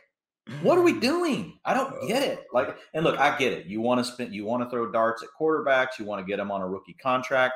But at some point, the equation has to say, how likely do we think this guy can be to succeed? Not just, oh, he plays quarterback, so I want to spin a pick and see what happens. I just don't get it. Kenny Pickett pushing in the top 10 of the draft. Like, we're all, it's going to be funny when the draft comes and freaking no quarterback goes to like pick 25 and the league's just like you guys are like all overreading the situation. Uh, like like I, I know we could have like four go in the first round because it's such an important position. Man i just i'm out. Like malik willis at pick two give me a freaking break. Like let's move on. Four for four's finest johnny daigle was uh, I, I think he was maybe talking about Gregg Rosenthal, I don't want I don't want to misquote uh, the person. So Daigle told me that some source was pointing out that their opinion was that the NFL is a lot lower on Malik Willis than you know draft Twitter happens to be, which would make sense, man. Lamar Jackson that was pick thirty one. That was Dane Brugler and Lance Dane Brugler. Okay, yes, yeah. there we go. That was it. I, I think they're doing a uh, pod on the Athletic that I've heard is very. Yeah, I always listen to their stuff. It's really good. If people, I, I love it. Gives me a, my once a week update, like on the draft oh, and what especially getting to hear like what we think NFL teams are thinking. I love hearing their like what they talk about the prospects too. But yeah, yes, I, we, we love our guy uh, Mike Renner, you know PFF's lead college uh, draft analyst, but uh, truly Dane Brugler, Lance Zierlein, you know we can make a Mount Rushmore and put all those guys right yeah, there on. Love so all those guys. We'll see what happens at quarterback. Right now, look, if Jared Goff is back, no, we're not interested in Jared Goff for fantasy, but that would be great news for Amon-Ra St. Brown, D'Andre Swift, and TJ Hockenson because Goff is terrified to throw the ball downfield. Josh Reynolds, Kalif Raymond back. So is DJ Chark on the outside the, the hype that Chark is kind of getting. Okay, I'm fine throwing a late rounder at the guy, but hell, man, it was a one year, $10 million deal. You would like to think that's going to guarantee him a start in th- a spot in three wide receiver sets, but it's not a total given. There's a chance that Reynolds, Raymond, and Chark do some sort of weird rotation on the outside.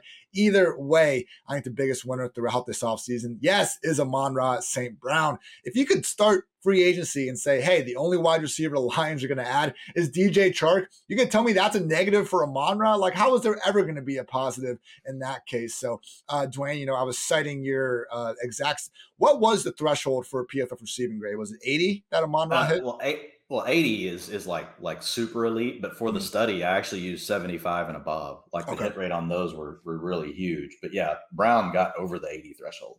He was great. So get the freaking draft capital out of your mind. Realize he was great. I understand D'Andre Swift and Hockenson were banged up during the stretch, but like this is once again going to be a bad team. I think the Lions are a year away from being a year away still. Amon-Ra St. Brown, like when we have, I feel like our first instinct sometimes is when a player plays really well to just assume they're going to fall off a cliff. And it's like, guys, we found a potential fantasy wide receiver one, at worst, someone that I think you'd be hard pressed to rank uh, outside the top 24 in Detroit. Just be happy about it. Why is it so hard, Dwain? I don't know. I got a wide receiver 19. I love him. You know, he hit the PFF receiving grade of 80, like you talked about um, you know, targets per route run, 22%. And then like down the stretch, like having multiple back to back to back to back to back 30% target share games. Like it, it, you have to be good at some point to do that because the, the team you're playing opposite of you, you have to realize they're watching three to four weeks of film they're really hyper focused on. And eventually they start seeing this guy, Amon-Ra St. Brown. Like, who is this guy? Like, this is the guy we got to stop. And guess what? Amon-Ra St. Brown kept doing his thing. Is he is he isolated a little bit by getting a lot of his work from the slot? Yeah, but he also worked outside down the stretch at the end of last season. So he wasn't just a slot receiver. So I'm with you. Like the DJ Chark thing, I think is actually it's fine. I think it gives them a, another deep threat. I think that helps St. Brown.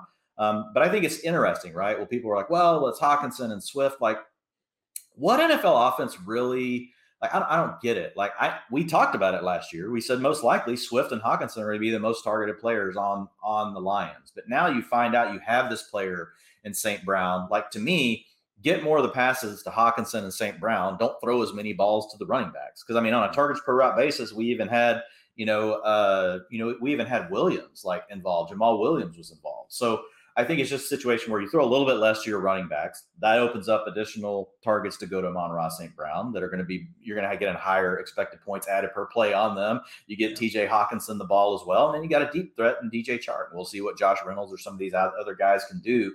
Um, I, I love Amon-Ra St. Brown. And he's, he's another player that I don't think you have to draft right now in best ball. I think his ADP is probably as high as it's going to get. I don't think it would go any higher if Detroit totally avoids drafting receiver in the first three rounds. I don't think Amon-Ra St. Brown's ADP gets any higher than it is today. But if the Lions were to draft a receiver in the first or second round, Amon-Ra St. Brown's ADP is going to fall. Kind of similar to what we talked about with Gabe Davis. And that's going to be the moment where I'm going to be super excited to pounce on grabbing more of the Amon-Ra St. Brown shares because no matter who they draft, I think he performed well enough in his own right that you know he's going to be a value if his ADP falls. It's not going to be the Raiders adding Davante freaking Adams to the offense. You know, like we, we've, we've avoided like the nuclear bombs basically right. that could take out Amon-Ra so far. Uh, TJ Hockenson, you know, we talked about him before as a pretty nice, you know, if you just don't want to touch those top five tight ends, but don't want to completely ignore, uh, you know, the early mid round seam. I think Hawk makes a lot of sense there as tight end six. I would just say Jamaal Williams is someone that if he plays 17 games, he's going to have over 200 touches. We're going to be annoyed at him splitting the carries with Swift. Supposed to get the fantasy friendly receiving work. Like that's why he should be ranked ahead of Williams. As we saw, you know, when Swift went down, you know, Williams wasn't even a great handcuff. He was a little bit banged up too. I'm not saying he's in the Mattison Pollard tier, but Dwain, like last night when I was doing the underdog draft, Williams was there like round 18 or 19 at the very end with a bunch of absolute nobodies. So all I'm saying is with Jamaal Williams, if you go, you know, complete zero RB, you can do a lot worse at the very end of the draft than someone that again has a good chance of seeing, you know, over 200 touches. So don't freak out. But as we saw, you know, he what RB five after week one of last yeah. year you know, I, I would think they're not going to throw him the ball that much. Maybe they do. So Detroit likes Jamaal. Look, Williams. the thing that happened to Jamaal Williams is he got game scripted out. Right. You know, the same way that some players get game scripted He kind of had, honestly, like, all right, it was a far worse offense, but the Arizona Cardinals, like Chase Edmonds was their D'Andre Swift and James Conner was their Jamaal Williams. exactly. That that's right. Yes. And so I mean Williams, if the Lions take a step forward, which is a big if, right? Um, you could see Williams' role expand. That, and I don't. I think D'Andre Swift can still give you value, but I think the most likely scenario is you see a little more Jamaal Williams this year um, because I truly do believe it was the way the game scripts went that really you know phased him out of the offense more so than it just being Swift taking over. And, and I like Swift. Like Swift's a look, he's a young back, going to be 24 this year. He's involved in the passing game. Um, there are definitely holes in his game though it's not like, you know, Swift has come through in every way on the fantasy points, but yeah. he's definitely had some luck go his way. All the blowout scripts, m- making some of the long plays, and we give him credit for those things. But like, look, his overall PFF grade, 57.8. His PFF rushing grade is a 61.3. Jamaal Williams was actually better, a 68.4. Um, the explosive play rate is what did it for Swift last year. He had a few plays that really kind of you know sent him over the edge. His explosive play rate was 14%. So that's a carry of 10 yards or more um, divided by the number of rushing attempts the player had. And it was 8% for Jamaal Williams, which makes sense. Like Swift, probably still the more explosive player. Going to get you, know, he'll give you more negative plays, also going to give you more big plays. The guy they prefer whenever they're in the two minute offense, whenever they're in long down and distance. So those things all still go in Swift's favor.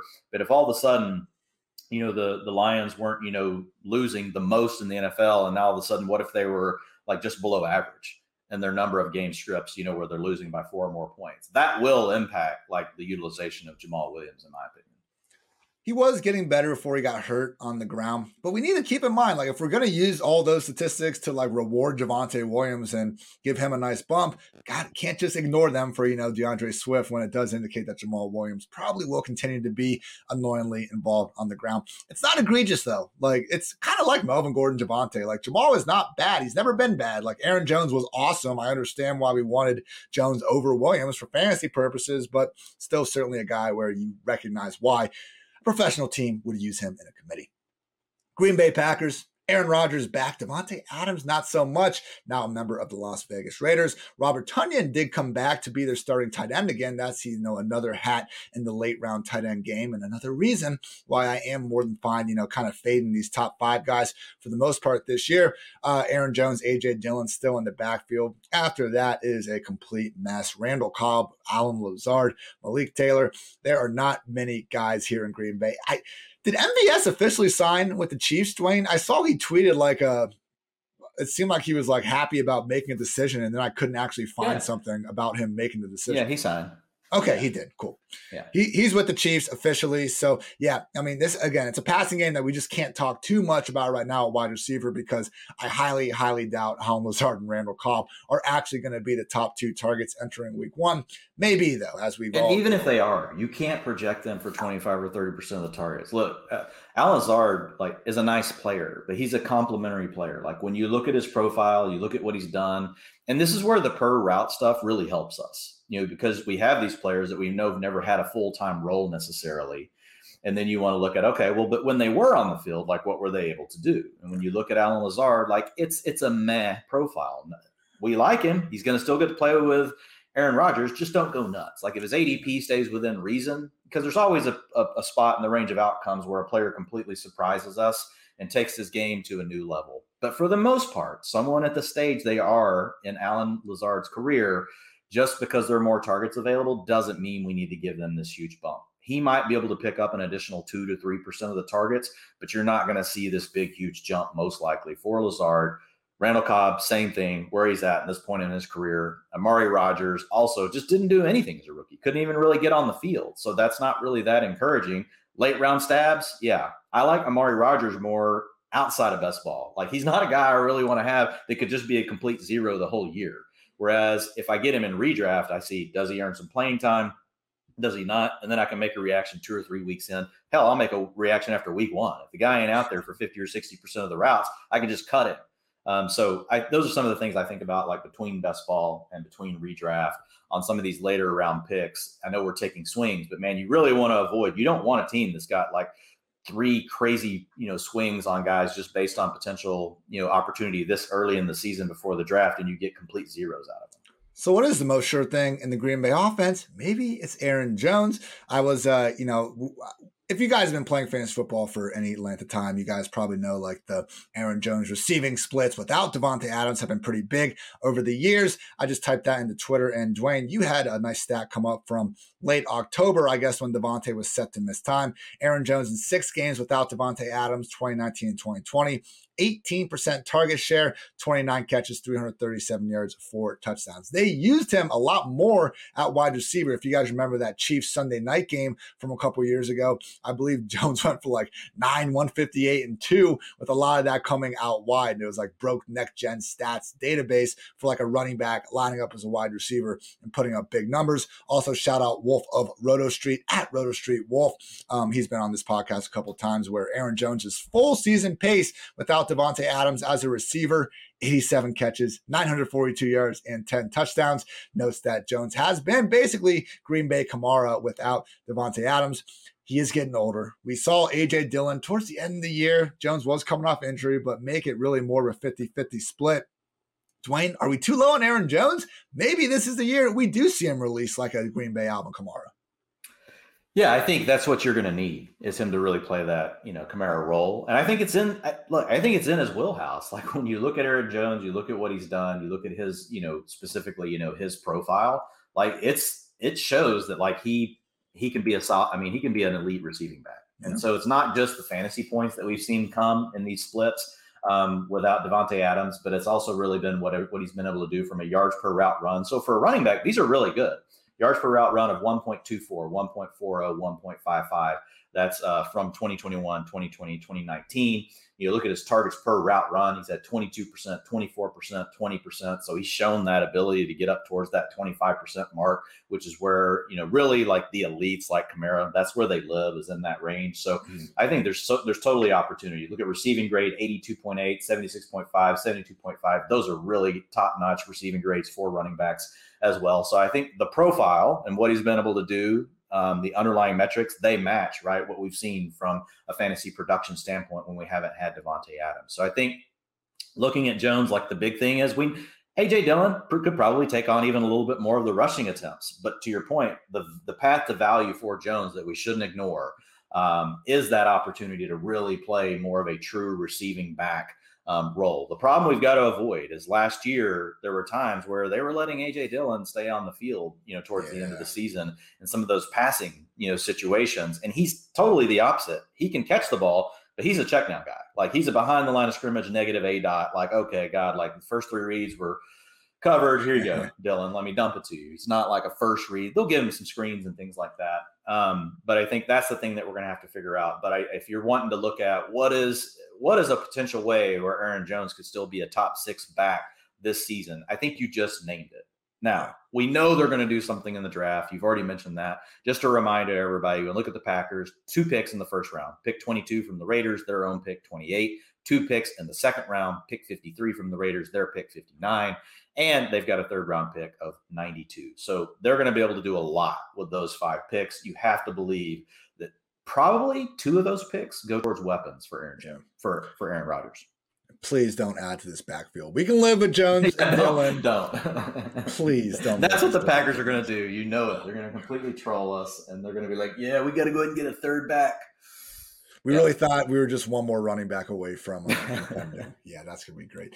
Houston Texans, obviously Deshaun Watson, now a member of the Browns. Tyrod Taylor, now a member of the Giants, setting up Davis Mills season. Uh, Kyle Allen is there to potentially uh, just completely waste away wide receivers if he gets the chance to be under center. And also Jeff Driskel's getting another chance at quarterback. Apparently the tight end plan uh, quickly failed. So keep an eye on that if you're just super into uh, the Houston Texans happenings under center. The running back room room for whatever reason continues to consist of basically Rex Burkhead and a bunch of other Jags. Royce Freeman is back in town. Dare Ogunbowale was, you know, the high profile sounding that they did bring from the Jags, speaking of. Uh, but yeah, you would really like to think that they bring someone in the draft. Or maybe they don't, Dwain, and maybe we once again see a legit four running back committee that we can just stay the hell away from outside of the one or two random spike weeks we get throughout the season. So running backs looking like we can stay away. We'll see what happens. Wide receiver, yeah. I mean, I, I sent out a tweet at one point of like all the random wide receivers this team has signed over the last two years. They're just terrified of like doing anything to compete right now. And it's kind of hilarious if you like aren't a fan of the Texans. But Chris Conley's back, Chris Moore's back. I mean, Davion Davis is back. Once again, it's looking like Brandin Cooks and Nico Collins should be and two wide receiver sets. Again, you would like to think they would add someone high round, but they really didn't last year with the exception of Nico. This Tight totally end. feels yeah. like this totally like when you listen to this, you know, I feel like we're like filming, you know, the first version of Major League. You know, where like all the fans are sitting there and they're reading the roster and they're like, "Who are these guys?" This like, guy's been dead. Tight end, Pharaoh Brown's back. Anthony Auclair's back. Jordan Akins still a free agent. It's not. I mean, it's you can see it from Brevin Jordan, but we're taking a leap of faith here. Like he, he, he was forced to be in a committee or even work behind these guys last year. I think there are a lot better late round tight ends you can feel uh, better about than Brevin Jordan, to be honest. Maybe I'll be wrong, but the guy's still only 22, I believe, uh, years old. And It's just uh, this isn't the offense we want to be messing. The 19 percent targets per route run is pretty solid. Like that, that's more than yeah. Dawson Knox has ever done, like in his life. But I mean, and the yards per route run 1.19, but uh, you know being on an offense as bad as they are on, like, you know, Dawson Knox has the same kind of yards per route run. It's actually lower than that. And he's on an elite offense. Whereas when you look at a guy like Brevin Jordan on a bad offense, it's probably attached to some of that number is attached to the offense. But then you step back and go, okay, well, great. How's this offense really going to be better this year? Yeah, I don't know. I, great question. Like I can't necessarily answer that. So I'm with you. Not a guy to get overly excited about. Going off the board right now on underdog is uh, tight end 25. But I think what you're looking for is like what could be a young piece on the offense that could spark it? Because you're just not going to draft these other older guys. Yeah. Like nobody's going to want to. So i think when people look at houston naturally where does your eye go? It goes to well maybe there's this one shiny diamond in the rough. Well it's going to go to brevin jordan um, outside of looking you know at brandin cooks being a volume play. Played 60% snaps in just one of his nine games. Yeah he's your last round pick as like your third or fourth tight end, okay. But I mean, you know, we're really getting to the weeds there to try to rationalize it. Yeah, I mean, Brandin Cooks, once again, Dwain, just shaping up as the one guy that we're going to be forced to take a nice long look at. Where do you have him ranked uh, right now? I believe I actually was kind of squeezing him into that upside wide receiver three range. Yeah, I got Brandin Cooks, wide receiver 27. I think him and Darnell Mooney can essentially be looked at as the same guy. I give Cooks the slight benefit of the doubt. And hey, I mean, Davis Mills did show he can put up, you know, hey, unlike Zach Wilson, unlike Trevor uh, Trevor Lawrence, Davis Mills showed he can put up some, you know, big ish numbers, uh, even in the course of the Texans losing a lot of games. So Brandin Cooks, man, every single year he's being priced as like a low end wide receiver three, wide receiver four, and he keeps on keeping on. Why should we think 2022 will be any different? Yeah, I've got him at uh, 32. So I mean, we're, we're pretty close to each yeah. other. Also, you know, right next to Mooney. Nice. like if he lived and if he if he lived as like the elite number one on an offense with a quarterback that we felt a lot better about and an overall better offense, like he would be in the wide receiver twos. Like yeah. his situation playing on the Texans um, is really you know what gives us the most concern. But to your point, like there were some flashes with Davis Mills towards the end of the season. You know, he played early, wasn't that great, got benched. Tyrod Taylor played a little bit, Then you got to see Mills a little bit at the end of the season again, and he did a few things. So we'll see what happens with Mills. But I think um, any way you cut it, like it's hard. You can't you can't not have Brandin Cooks like in your wide receiver threes. Like he's at least got to be there.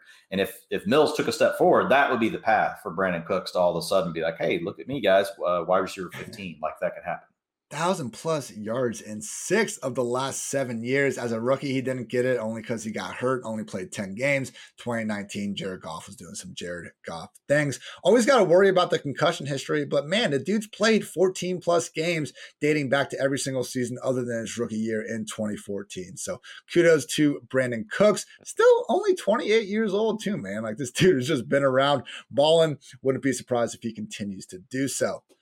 Next up, we got the Indianapolis Colts. They did make a fairly major quarterback change. Obviously, Matt Ryan now under center. Carson Wentz now a member of the Washington Commanders at wide receiver Zach Pascal out of the picture. He signed with the Philadelphia Eagles. T.Y. Hilton, still an unrestricted free agent. He kind of did like his farewell to Indianapolis. I don't think he's coming back.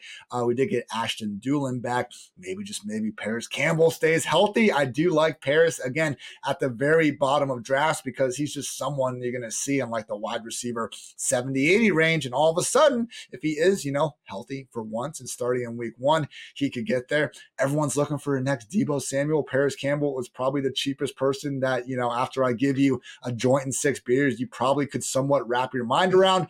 Uh, either way, man, I do think it's all good news for Michael Pittman and the fact that we now have Matt Ryan under center. So maybe they go out and add a Julio, maybe they draft someone high. If not, Dwain, Michael Pittman's starting to check a lot of these boxes that we look for in a third year breakout wide receiver. I thought he took a nice step forward in year two from year one, where he was more of just this kind of bigger YAC receiver. But man, some of the plays he made last year, you know, jumping over the Ravens dude on a severely underthrown ball by Wentz, like he flashed, and it wasn't like he was busting on big target totals. He was just unfortunately getting game scripted out of a lot of uh, you know matchups. So I think Michael Pittman is a reasonable has a reasonable case as the you know year three breakout wide receiver. Just hasn't quite taken that final step. Um, we do have Mo Alie-Cox back to maybe be a number two. We can talk about tight end in a second, but overall thoughts on Michael Pittman, Dwain? Because again, if he's going in there as a wide receiver two, wide receiver three, I truly believe he has in his range of outcomes a wide receiver one season in him. Yeah, look, I like the move to Matt Ryan. Matt Ryan, you know, like I think just gives you an accuracy, an overall accuracy upgrade, like versus what we saw with Wentz. Wentz can be real hit or miss. He's like one of these hot or cold quarterbacks. And I'm not saying Matt Ryan's still where he was at, you know, multiple years ago, um, as far as where his accuracy goes. But like if you look at like you guys can go check out the PFF quarterback annual, and for each quarterback, there is an accuracy uh, charting um, shot that's really cool. It basically shows you how often does the quarterback really put it right on the receiver? Like kind of pinpoint accuracy is what we call it accurate meaning like hey boom right there within the frame they're running across the field it's a perfect throw keeps them moving. Um, it gets rid of plays where like a defender's in the front you got to throw it behind like that's actually graded as accurate. So all those factors are taken in and then you have the uncatchable uh, pass rate. And so when you just go in you guys can compare it for yourself but when you go look at matt ryan versus um, Carson Wentz. So I, I, like that. And to your point, Ian, like on Pittman, like he doesn't necessarily profile someone like we think would just be like this elite, you know, receiver, but like really doing some good things. Like I would say it's still within his range of outcomes. Um, I definitely I have him inside, you know, my top 24, I believe. Like I got him 15. I wasn't even drunk, man. yeah. Well, I mean, look, I'm at 20, I'm at 23. I'm at 23. So, I mean, his PFF receiving grade last year was 79.9 yards per route run, 1.95, despite some of the issues um, with the quarterback play. Targets per route run, 22%. Um, so, yeah, I mean, overall target share for the team, though, 26%.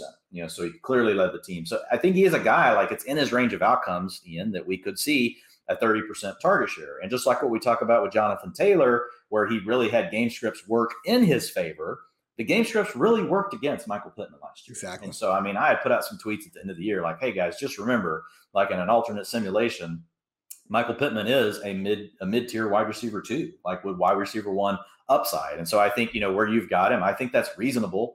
Um, look, looking at the fact that you know this is a player that's only going to be 25 years old, going to be in his third season, doing what he did last year, the Colts haven't made any big moves as far as really giving him any competition. We just need the game script. We need we need the Colts to be in a little bit more of competitive situations. I think if you take that and you add the small upgrade you get with Matt Ryan, I like it for Pittman.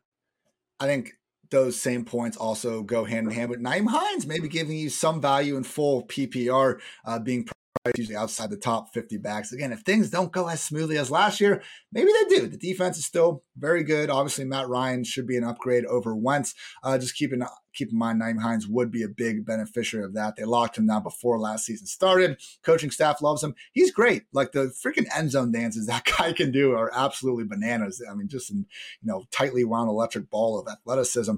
Uh, Mo Alie-Cox is back, and Jack Doyle retired. Dwain, this feels to me a little bit like a David Njoku trap, though, because I think Kylen Granson is just going to probably have his role increase. Maybe they sign another tight end and continue to use three of them in there. So love Mo Alie-Cox. The guy is ginormous, ex basketball player, checks all those boxes that fantasy analysts get a hard on about.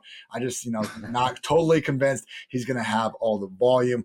Dwain, I think I saw you had Mo Alie-Cox like tight end 30, maybe a little low, but uh, it's you. you yeah, look, again, like a lot, these still have to be tightened, um, especially towards the bottoms of my ranks. Sure. You know, I, I, I haven't gotten to where I feel like super you know firm around them. He's, he's, the, he's not going to be a projection process helps a lot with like more of these you know iffy guys.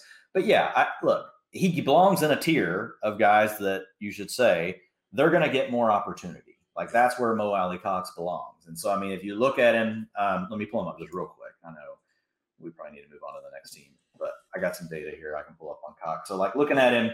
Um, targets per route run, like the underlines are pretty good. I mean, 24%, 13%, that's not a good year, but 19% and 17%. He has two years where his yards per route run are over a two. Ooh. So there's some things with Mo Alie-Cox that you're that would make you think with more opportunity. I definitely have him too low, like just looking at these, you know.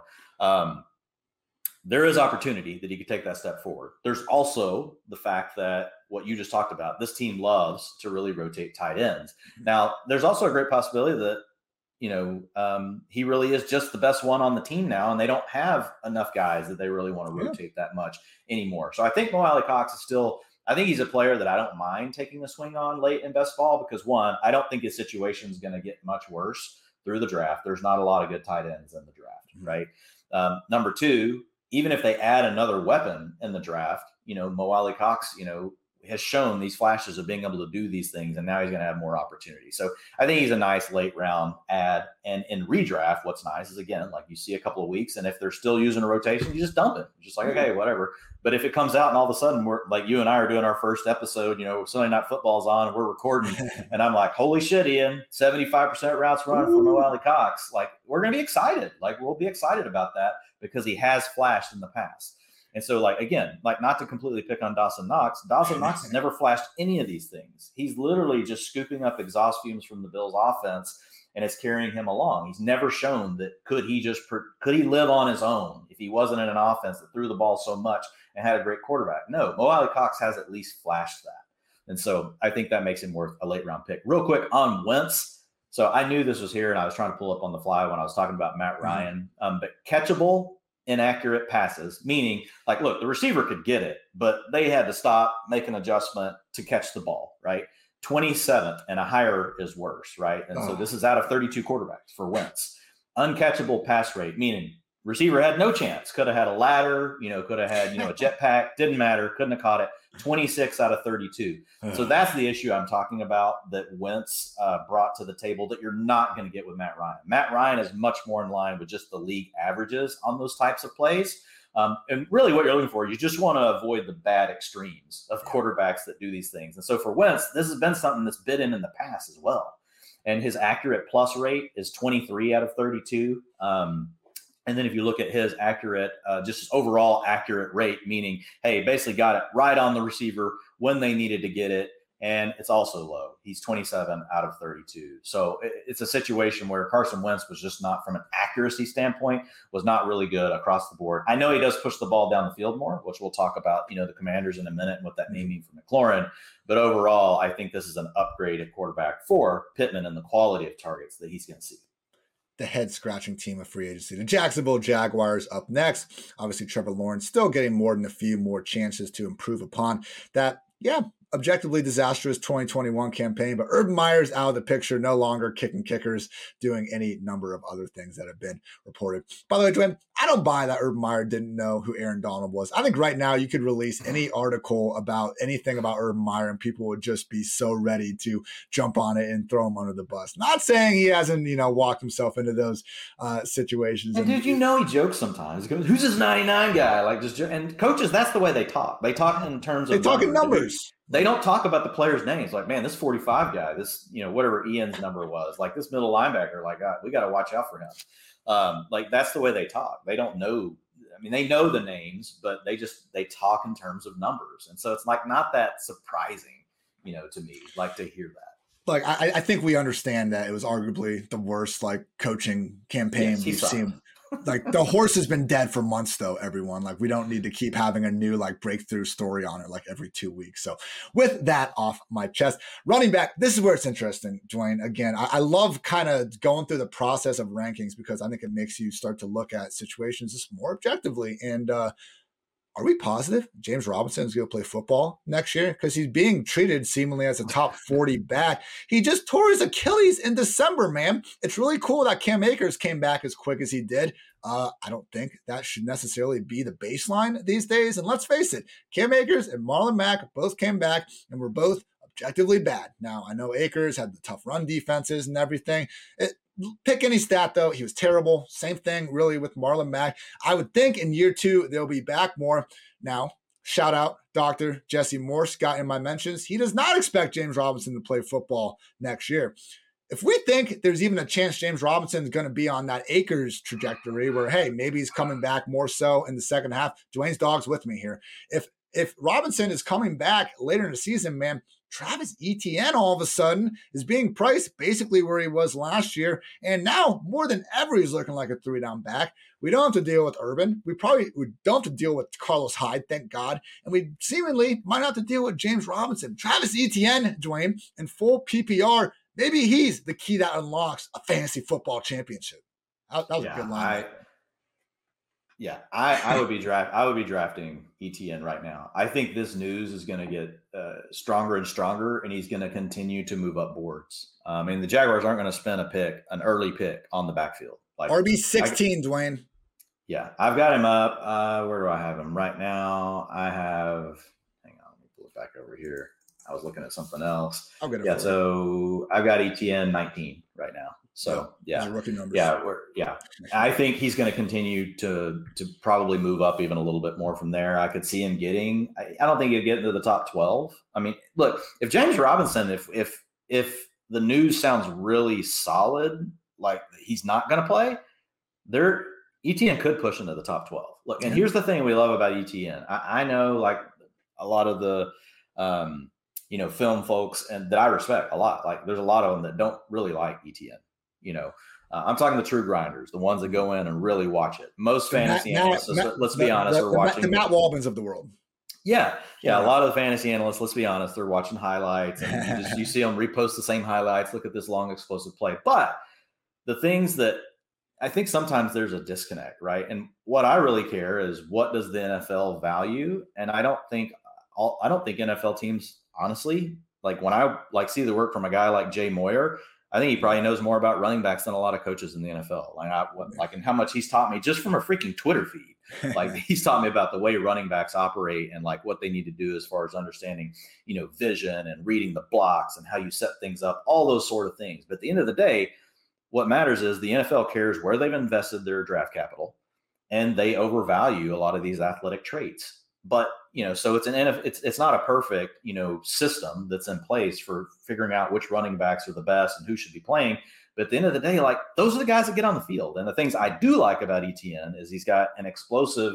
Uh, his explosive play rate in college was really high, and so we like that. And he has a receiving profile. Yeah. So those two things together in a PPR format, um, and we saw it last year. You know, uh, Jay will tell you like you know D'Andre Swift's not a great running back, but guess what? The team kept him on the field when it mattered in a PPR league. He was out there to catch passes. And even though he sucked a lot at the time, like he came through with these explosive plays. We just talked about Swift a minute ago. I think ETN profiles very similarly. So even if he's not going to be perfect, if, you know, in a vacuum as far as the decisions he's going to make on the field. One, the coaches are going to put him out there. Two, he still can be good enough, you know, to give you the explosive plays to overcome the bad ones. And then three, man, look, in PPR, like you've mentioned it many times, like how much more a target is worth than a rushing attempt. You're printing money if yeah. you're going to have a back that's going to be out there uh, on all the passing downs. And at this moment, like even if James Robinson comes back, my guess is ETN, no matter what, is going to get the two minute work, probably going to get all the long down and distance work, and then get up to 40 to 50% of the rushing work. So even if James Robinson came back, I don't like where you're drafting ETN right now is fine. I would still be okay with drafting ETN at where he's going right now, as far as ADP, which on underdog is 53 overall. It is RB 19, right where I have him ranked. But I'm, I'm certainly with you. I need to figure. I'm going to have to move ETN up a little bit because I do think people should be more aggressive on him right now drafting because I think yep. his ADP is going to rise yes, Urban's gone, but the GM that pulled the trigger and took him in the first round is back. I- am completely out on James Robinson where he's going. Just don't take someone as a top 40 running back that you think might not feasibly play a single snap next season. Just incredible, you know, fantasy analysis there from myself. So wide receiver room quickly. You know, we kind of went through we went through this a lot throughout free agency. We don't really know and we don't have this is not like Denver where we don't know. So that makes all these guys values. Like this could be more like the 2021, you know, New York Giants, where we don't really know and no one's worth chasing because there's not much of a ceiling there in the first place. You would think three wide receiver sets could be Christian Kirk, Zay Jones, and Marvin Jones. You know, new trade rumor for Laviska Shenault seemingly every day going on. We also got Laquan Treadwell back in action. Back in action. Evan Ingram is there now. Um, not completely you know, drinking the Kool Aid on him just all of a sudden morphing into Travis Kelce or Zach Ertz just because his head coach is Doug Pederson. But hey, if, if Engram is going to be there as like a tight end 18 or something like that, yeah, sure, I, I can talk myself into a dart at that price. Uh, just be careful about him getting into the top 12. Anything you want to talk about on these uh, receivers and tight ends, Dwain? No, look, there's just a lot of them. Yeah. Uh, and I think um, the biggest question just remains Trevor Lawrence, right? Like, what's going to happen? Like, if you look at Trevor Lawrence, um, you know, last season and, and how he performed. Like it was really, even with the weapons he had, like, look, big time throws, 23 out of 32, on target passes, 27th out of 32, uh, positive grade rate, 28th out of 30, 32, uh, grade from a clean pocket, which is usually stable year over year, 28th of 32. That's concerning. Turnover worthy plays, 22 of 32, higher being worse in that Bad. case. Bad. You know, third down grade, right around average. Negative play grade though, twenty. So your positive play grade is twenty eight out of thirty two, and your negative uh, grade 28 out of 32 with a higher number being worse and then grade under pressure 25 out of 32 so there's like there's nothing to hang your hat on. Now he's a first year quarterback. So if if you're a believer in the profile for lawrence if you're a believer that he's going to take a step forward then you can probably have some confidence in trying to figure out which parts of this Jacksonville offense could potentially give you some value based on ADP. But I think my approach with Jacksonville will be most likely Ian, whichever ones are the cheapest. And then that way, if Trevor Lawrence does come through, like, look, if Trevor Lawrence comes through, are we so sure Christian Kirk's really going to outscore Marvin Jones? I think no. it'll probably end up being close, you know? So, I mean, Marvin Jones was actually, you know, on under pressure was his favorite target versus the blitz, his favorite target last year, and in the red zone, his favorite target last year. So I don't think all of a sudden Christian Kirk's going to take over all those things. Without Christian Kirk, he's a younger player, but the ADP difference is going to be right now. Uh, you're talking wide receiver 48 for Christian Kirk versus, and that's before that. That's not fully baking in, right? That he could be the wide receiver one in Jacksonville versus Marvin Jones. You get at wide receiver 70 who already showed us last year was the favorite target of of Trevor Lawrence. So I think there's an argument you can make. I know Marvin Marvin Jones will be 33 this year, but there's an argument you could make that at the discount in ADP, if Trevor Lawrence all of a sudden turns everything around, like I think Marvin Jones is probably going to be close to Christian Kirk, like and how they're going to finish. And you can get him way later. So that's probably my approach. I'm fine chasing the money to figure out who's going to be starting. Like this is why we're not confident in Isaiah McKenzie being on the field a bunch in Buffalo. In terms of pecking order, though, who the quarterback's going to throw the ball to, I'm not so sure it makes a difference when they're out there just playing on the field. Like, look at the Patriots last year, man. They paid Jonnu, Henry, Agholor, and Bourne. Jakobi Meyers ends up working as the number one more weeks than not. Like, Agholor was the highest paid wide receiver. He worked as like the number four pass game option. So, yeah, he was out there over N'Keal Harry and other guys. We should have been able to deduce that based on the contract. Once he's actually on the field, those where things can get different. Gonna take a quick break, get to some advertisements from our lovely sponsors. And oh my gosh, it's not even a sponsor, it's my employer, PFF. You can get 25% off any PFF subscription if you just use code FANTASY. All of our locked article content, NFL draft guide, completely unlocked mock draft simulator, 2022 free agent rankings, data and grades from the entire 2021 season, all that and so much more. Definitely going to be having our ranks live on that site for all you best ball fanatics out there as early as next week. So keep an eye out for that. Support the pod and use promo code FANTASY Fantasy for 25% off any sub. Also, shout out to Manscaped. Can I get a round of applause, everyone? Today, I'm excited to announce Manscaped launched their Ultra Premium Collection. Believe it or not, it's for your not so private parts. I'm talking about a leveled up hygiene routine with your favorite manly scent. This is an all in one skin and hair care kit for the everyday man and covers you from head to toe. Literally, Manscaped is trusted below the waist. Now, trust them with the rest. Join the 4 million men worldwide who trust Manscaped by going to manscaped.com for 20% off and free shipping with the code PFF. Again, 20% off and free shipping with the code PFF at manscaped.com manscaped.com. The power of attraction is now in a bottle thanks to Manscaped. Dwain, we're like halfway through. Maybe we'll speed it up a little bit here. Uh, Kansas City Chiefs are going to be our next squad. Obviously, you know, we spent basically. We hit them pretty good yesterday. So, yeah, I think we can get this one pretty fast talk 30 minutes about the offense. So Tyreek, Juju, you know, Kelce, it's not as we, we basically deduce it's not as big of a positive for Kelce. Sell the man in dynasty for the love of God. Um, I, I think people are making it out to be. If you still want to rank him tight end one, not going to disagree there. But again, our general strategy this year, at least as far as right now is concerned, uh, is that those top five tight ends were largely going to be fading anyway. So let's just look a little bit at running back, Dwain, because there has been some rumors about Ronald Jones uh, entering this situation. If they go ahead and add Ronald Jones, is that going to be enough for you to really just be like, oh my God, Clyde, get out of my top 24? Or would you still be confident enough in him uh, maybe taking a step forward? Because let's face it, Clyde, we need the targets. So from that from that situation, man, I would rather have Ronald Jones there than them bring back Jerick McKinnon or Darrel Williams. Yeah, uh, yeah. Edward Scissorhands is not going on the field oh. like during passing downs. Ronald Jones is terrible. Um, and and that's not just you know, oh my God, just piling on. Like go watch Ronald Jones. Like it's it's, it's really bad. And I, I always use the one grades. example. He caught a touchdown. The refs ruled it a drop, and he just flipped he just the ball. Okay. like, "Yep, you're probably right."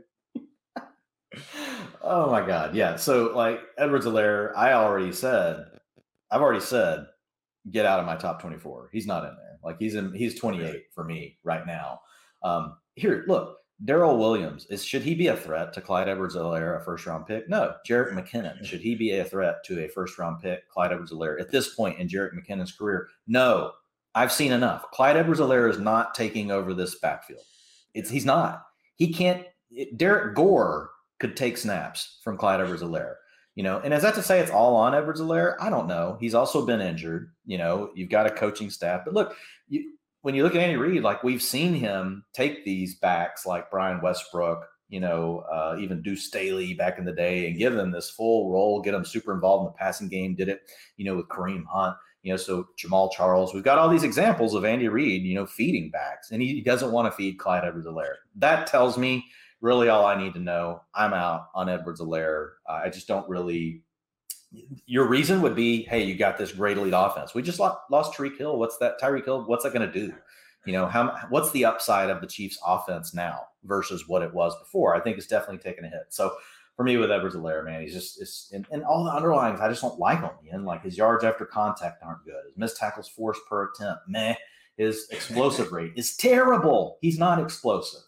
Um, so, and remember, explosive carries is only 10 yards. It's not like you got to get a 50 yarder to the house. You just, it's the ability to produce 10 yard carries on a consistent basis. He's not done that. So he just, he just doesn't check any box. And in, even if we take his per route run metrics, not great, 13% targets per route run. Where's Alvin Kamara and the guys that we would want, like to think about, and the old Brian Westbrook? Those numbers are 25%. 23%, 27%, in that range. Edwards Helaire's never done it. Yards per route run, 0.73. Give me a break. Like I just, I don't, I can't find anything to buy into. Yeah, and just you know, in the off season, we got to be be awfully careful about some of these uh, news sites, and I do appreciate the work NBC Sports Edge, formerly known as Roto World, does. But you know, when they say, uh, where was the Clyde tweet? Yeah, when they tweet Hillless KC offense could feature more RB screens, uh, just realize that's an athletic beat reporter just you know, putting two and two together and saying without Tyreek Hill, they might need to throw the ball more underneath. This is not like Andy Reid saying, yeah, we're going to throw more screens to Clyde Edwards. Also outside my top 24 backs at the moment. Dwain, Another running back that we both have outside our top 24, maybe a little bit more, uh, you know, controversial here will be Josh Jacobs as a member of the Las Vegas Raiders. Uh, once again, I've spent, you know, plenty of time, I think, already on the passing game. Long story short, Davante Adams remains a top five fantasy receiver. Hunter Renfrow now more so in that lower end wide receiver three range. Who knows who Bryan Edwards even is anymore uh, with Darren Waller out there. Yeah, it's okay, but now we have more questions than ever because Lord knows he's not going to be the number one pass game off option. I'll be happy to let someone draft him if he's going again still in that top five.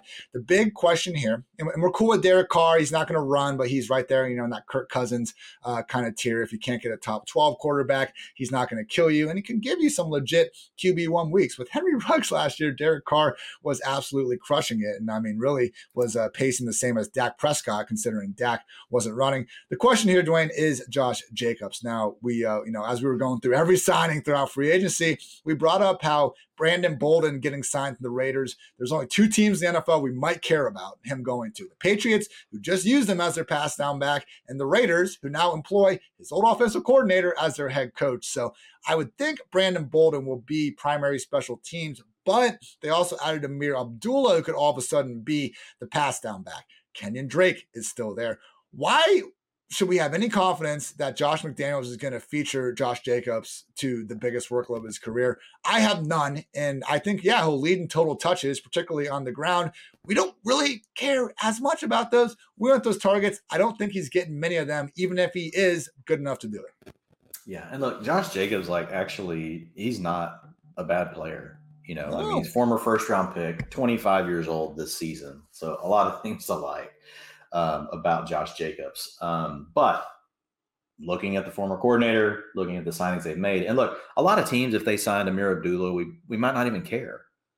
But knowing what this coordinator likes to do, and the fact that I believe Jalen Richard's available, um, you know, so for me with Jacobs, like looking at him like his, you know, his rushing grade and all these other things that are fine. His PFF receiving grade is not terrible, like compared to other running backs, but it's not good either.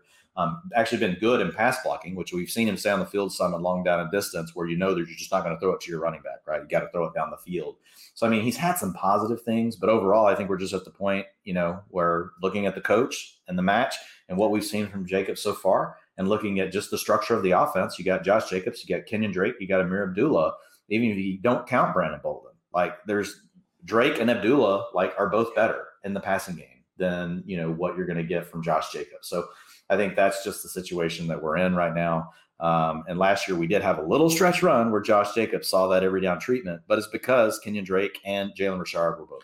It was exactly what happened with Antonio Gibson. And some people mm-hmm. are forgetting the JD McKissic thing with Gibson as well. So, yeah, Abdullah, look, when he was in Carolina, like, okay, he wasn't going to take away from McCaffrey. And when he was in Minnesota, he wasn't taking away from Dalvin. He did take away from Mattison and Chuba. And look, like McDaniels, he can say he likes Jacobs all he wants. He's been a committee offensive coordinator for the overwhelming duration of his Patriots tenure. I believe only Ridley and Blunt uh, got anywhere close to 300 touches over the past decade or so. So, yeah, guys, if he wasn't going to give his own first round running back, Sony Michel, a true three down workload, why would he give it to Josh Jacobs? I will not be making that bet after the Raiders, we have the Los Angeles Chargers. Not too much has changed here. We're still expecting Justin Herbert to be the freaking man. Keenan Allen, you know, if you want to put him as a wide receiver one, go for it. If you, I think you'd be hard pressed to rank him worse than an upside wide receiver two. Mike Williams is interesting. Dwain, I mean, look, he finished as I, I think he was the wide receiver 17 in uh, a PPR points per game, and you know, everyone say, oh yeah, but take away his good games, and you know, he was only bad, and it's like, no, we can't do that. This he's one of the few receivers receivers in the league with weekly 100 yard, two touchdown upside. So that should be worth something, particularly uh, in a format like best ball where we don't have to worry as much about the duds. Uh, so Mike Williams, I think, is someone that, again, is just one of those better in best ball types to keep an eye on. After that, though, going to be tough to get another wide receiver too involved because Josh Palmer, Jalen Guyton should be splitting things. Obviously, Austin Ekeler, anyone's idea of a top three running back, especially full PPR. Need to figure out a little bit what's going on behind him. Justin Jackson, still an unrestricted free agent. Our guess would probably be a committee of sorts, you know, between Kelley and their other guys if Jackson doesn't resign. And yeah, Dwain, I guess the one big takeaway is I don't think we can really go after uh, this tight end room. Jared Cook is gone, but Gerald Everett is back, looking like he'll be set to split things up with Donald Parham. Maybe they even bring back Stephen Anderson as well. They're going to have at least two tight ends there. And just historically, man, I don't want to mess with it. Mike, Keenan, and Ekeler are going to be their big three. Why? Why should we go out of our way to get number four? Yeah, I, mean, I think if you want to take Everett late in a draft, it's fine. You know, he's an athletic profile receiver. I mean, you can go for. I mean, tight end, like you can go for it. But we got to see him already last year, and he did okay. Like he was okay um, last year with Russ as he as you know whenever he was healthy. But I'm with you. It's really just more about Keenan Allen's the one you know, Ekeler, you know, is the two and Mike Williams is the three. Like that's the order I would put it in as far as the way the targets are probably going to shake out. You know, could Mike Williams take a step ahead of like Ekeler? Yeah, I think that's in the range of outcomes. He had a career high 21% targets per route run last season, a career high 1.97 yards per route run. If you look at him though, um, even his adjusted target share, which only missed one, he only up one game last year, but it's uh, right at 18%. So still, like he's never Mike Williams has never put up like this. You know, he's never even hit 20% target share, you know, in his career. And that's the one thing that concerns me. I love the quarterback he's playing with. I love the offense that he's on, but we also have a defense that's going to be pretty badass yeah. for the Chargers next year. Um, I mean, the things they've done um, to really position that defense, um, man, like golly, adding J.C. Jackson, um, added, they added a defensive lineman, you know, from the Rams. You added Khalil Mack to help add pressure with Bosa. Uh, just like, and, and, man, get Derwin James, you know, for a full healthy season. They drafted Asante Samuel Jr., you know, the year before. Like they they just got a lot of things, positive momentum um, going for them. You know, also with a great mind on the defensive side of the ball with Staley. So I, I think that could impact um, what the Chargers need to do on offense a little bit, a little bit as well. So um, with Williams, he's a guy I'm, I'm kind of, you know, I know we'll come back to him next week when we talk ranks, but he's a player that I'm probably going to think about a lot this weekend as I work my way back through some of these things and some of these offenses that are more like set. I'm going to go ahead and do my projections for. So like the Chargers are a team I think you can basically project their offense right now. Probably not going to get anything changed in the draft. And so looking at Williams, like I don't know you can tell me where you have him. I have him at 25 right now. Ooh. Um, I think he has the upside. 24. There we go. Okay. Yeah. So we're close. There's still some red flags. He's never shown this dominant profile. Um, but again, like you have that early part of the season last year that gets me. Um, and his ADOT definitely came down. So I think there is a chance he becomes more involved and he got injured. So that's the other thing I'm accounting for. Last year he got hurt, really was not the same after that. No. So that's what's keeping him closer to the wide receiver two conversation for me. I do think there his range of outcomes is he finishes in the bottom end, right, of the wide receiver three tier as well. Yeah, wide receiver 28 right now, ADP on underdog. Obviously got that 20 million per year deal hey, Mike Williams, man, just had 1,100 yards and nine touchdowns. And I, it wasn't the easiest ones. Uh, you know, he had the big Week 18 game, which uh, you know the, the, Tyler Lockett special, basically uh, in fantasy football land. But uh, yeah, just keep in mind. I mean, it is Justin Herbert's number, likely number two pass game option at the end of the day. You can do a lot worse than having that guy on the fantasy squad. Los Angeles Rams, Matt Stafford, nice little extension to be the Rams' long term quarterback, as if he wasn't going to be, obviously, after that fantastic playoff run. Running back, still the Cam Akers show. Sony Michel remains an unrestricted free agent. We do still have Darrell Henderson there. And let's not forget, Henderson was out for that playoff run until the Super Bowl when he actually did come in and all of a sudden play. You know, I believe 30% of the snaps actually got a lot of work as a receiver, uh, while Akers wasn't really getting the ball quite as much there. Tight end should still be Tyler Higbee. Now, a wide receiver, this is where things get a little more interesting. Cooper Kupp, obviously, still locked in as the, you know, probably most fed receiver in the entire NFL. Behind him, though, it is now strictly Allen Robinson as the wide receiver two at Robert Woods being shipped off to the Titans. And OBJ, man, it's like we've heard from the beginning the Rams want to bring him back, but here he is still sitting as an unrestricted free agent. And all of a sudden we're starting to hear, you know, see all the photoshops of him in the Chiefs and Packers uniform, all that heating up as well. So let's say OBJ isn't back or his recovery leaves him sidelined for, you know, a good chunk of the season, Dwain. What are we making of Allen Robinson? Because again, can't overstate how much of a better QB situation this is for him. Then again, he is 29, and let's face it, he was bad last year. I see the target totals, and I see, you know, the Bears not exactly helping him. Matt Nagy sure wasn't calling, you know, the best plays in the league or anything. But Allen Robinson, man, Stafford's number two. We saw what, you know, change of scenery did for OBJ. Why can't the same thing happen for A Rob? Yeah, I, I like Allen Robinson now with Robert Woods moving on.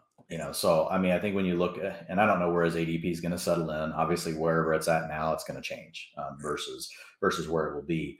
But I mean, the encouraging thing is like you know, target you know is adjusted target share over the years 22%, 23%, 23%, 23%, 26%, 24%. Last year, it went to 16%. Um, actually, that's probably wrong. It's probably still dividing by 16 games instead of 17. So it's going to be um, a little bit different than that. But still, like, I think that, you know, the, the thing for me is like, do you really, what you have to think of with Robinson, you know, is do you think that he truly just hit a cliff or do you think he was playing with inj- injuries?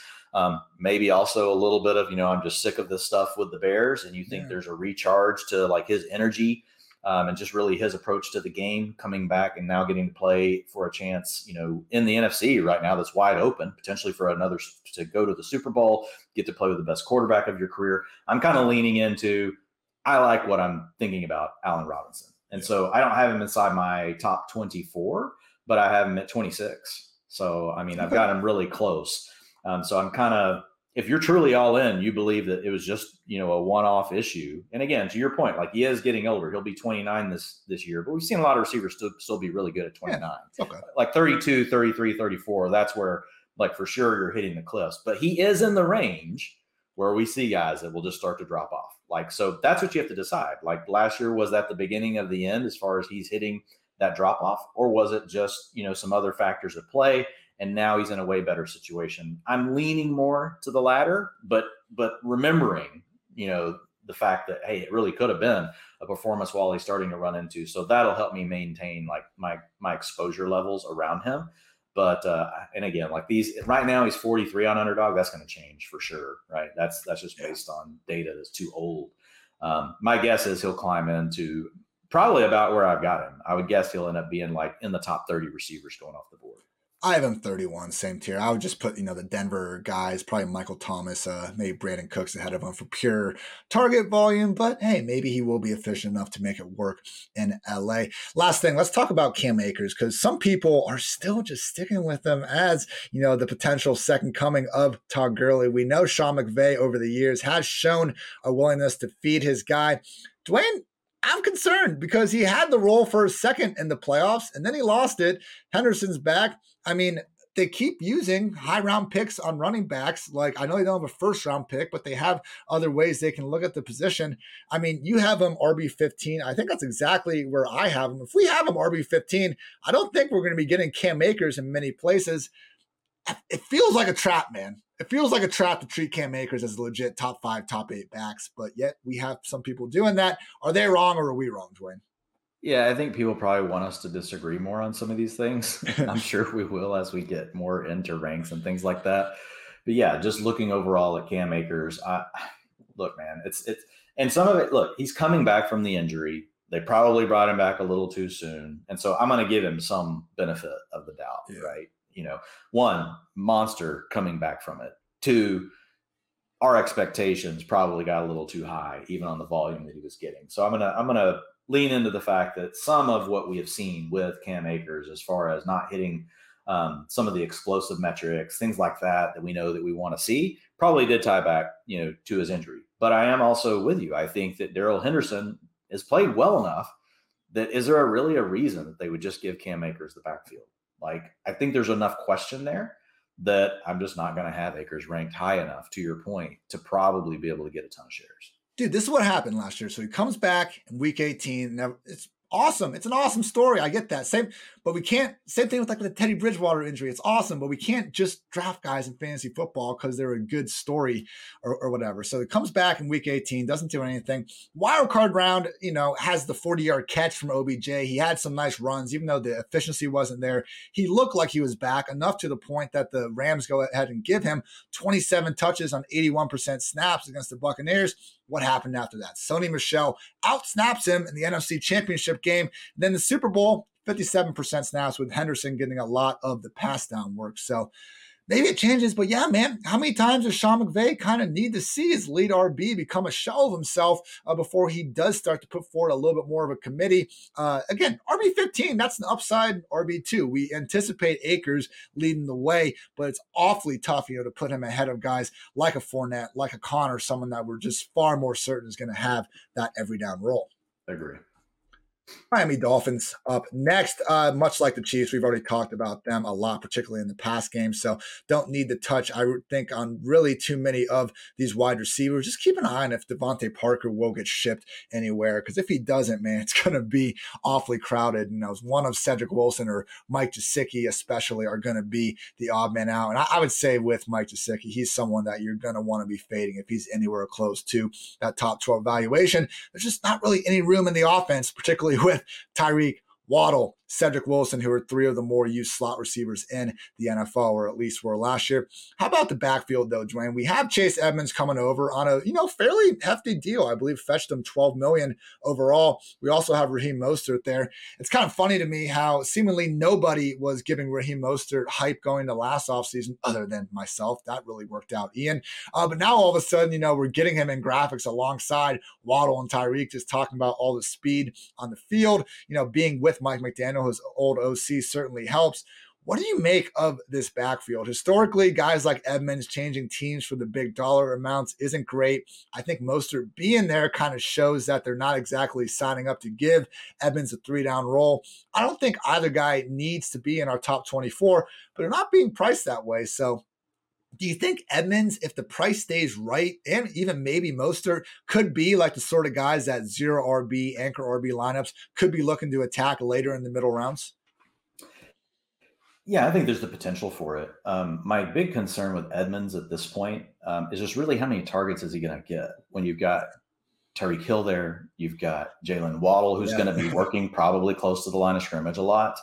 Uh, you still got you're going to get we've we'll talk about Gesicki in a second. Not really high on Gesicki anymore, but he's going to get some targets. You know, Cedric Wilson, um, also a player that can do a lot of work around the line of scrimmage. So my biggest concern for Edmonds is if he ends up being the speed back, which he most likely will be in the offense. The other plus you want to get from that is that he's also the passing down back my my concern now is I just don't think there's going to be as many targets. And Edmonds has been really like you know his targets per route run for his career are nice, twenty percent, nineteen percent, twenty one percent, twenty percent. So even though his target shares you know have been five, three, 11, and nine, his underlyings tell us that like when he's out there, like he gets targeted quite a bit um, more than what most running backs in the league do. And his yards per route run have been nice, 1.23, 1.32. The problem, so I would love that profile if they hadn't grabbed Hill I think just adding Hill as well probably caps that a little bit. Um, so I like Edmonds. I'm with you. I put him as a high end RB3 with an opportunity to climb into that RB2 status. I do think he's going to split the backfield. I think he will lead the, the backfield in touches. Yeah. Um, but I don't think it's going to, I don't think we're going to see 70% you know go to him. Now you got to bake that into his range his range of outcomes. Like there, it, the thing I will say with Edmonds, you know, being a younger player, he's going to be twenty six point four when the season starts. This season, um, he has shown an explosive playability, which I really love. Like his explosive play rate is up there. So think like uh, Elijah Mitchell, right? I think that's what they're looking at, you know, giving that kind of upside to the game. So if the Dolphins offense performs, there are, there are paths to upside with Edmonds, even at his current ADP. I will say that. So I'm going to have exposure to him. I think I think his ADP will probably continue to creep though um, upward, and it may get to a. Now is probably a good time to go ahead and draft him. Let's put it that way, because I do think that he's a guy that as the offseason goes on, people are going to look at that dead zone, and he's going to be one of the ones that are like, you know, I don't mind taking a, a, a stab on this guy yeah. because he's a younger player. He's been explosive. He could be involved in the passing game, so he checks a lot of potential boxes. Um, so if he starts to creep up, like I can see him getting up into what's his ADP right now? Ian? Do you have it up? My uh, computer's uh, kind of acting crazy, so I don't want to sort on anything. You, you have him RB twenty six. I have him RB thirty one, I believe. I was talking about as a ADP. Oh, I'm, I know. Yeah. I'm getting to that. Uh, okay, sorry. He is a little bit higher. What the hell is he? RB thirty nine. That's fantastic. Yeah, so you should be drafting him now. Yeah, yeah. I, I think he will end up being drafted more close to where we have him ranked, to be honest. Yeah, and he could get a little bit past it. Behind Melvin Gordon, absolutely not. Behind Rhamondre Stevenson, screw that. Yeah. See, that's just not updated. It'd be interesting. I wish like the way they would slice that data. That's the cool yeah. thing about Fantasy Mojo over at FFPC. Um, like you can just go look at like the last 15 days of okay. data. So we'll we'll do that next week whenever we're going through ranks. We'll we'll relook at some of these things. Minnesota Vikings, our next squad to breakdown. Uh, yeah, mostly just the band getting back together. Kirk Cousins, you know, signed an extension to be the quarterback for at least another season. Uh, Dalvin Cook, let's not forget, is going through some, you know, legal turmoil. And that is why, as we probably mentioned for the fifth time here, uh, we do love Alexander Mattison. Not someone you need to overly reach on, but again, he has potential standalone flex value in a new offense. And as we saw last year, when Dalvin is out, if he's out, you know, for one reason or another, let's remember those shoulders aren't exactly, you know, in the best state either. Uh, Mattison instantly becomes in the RB1 uh, conversation.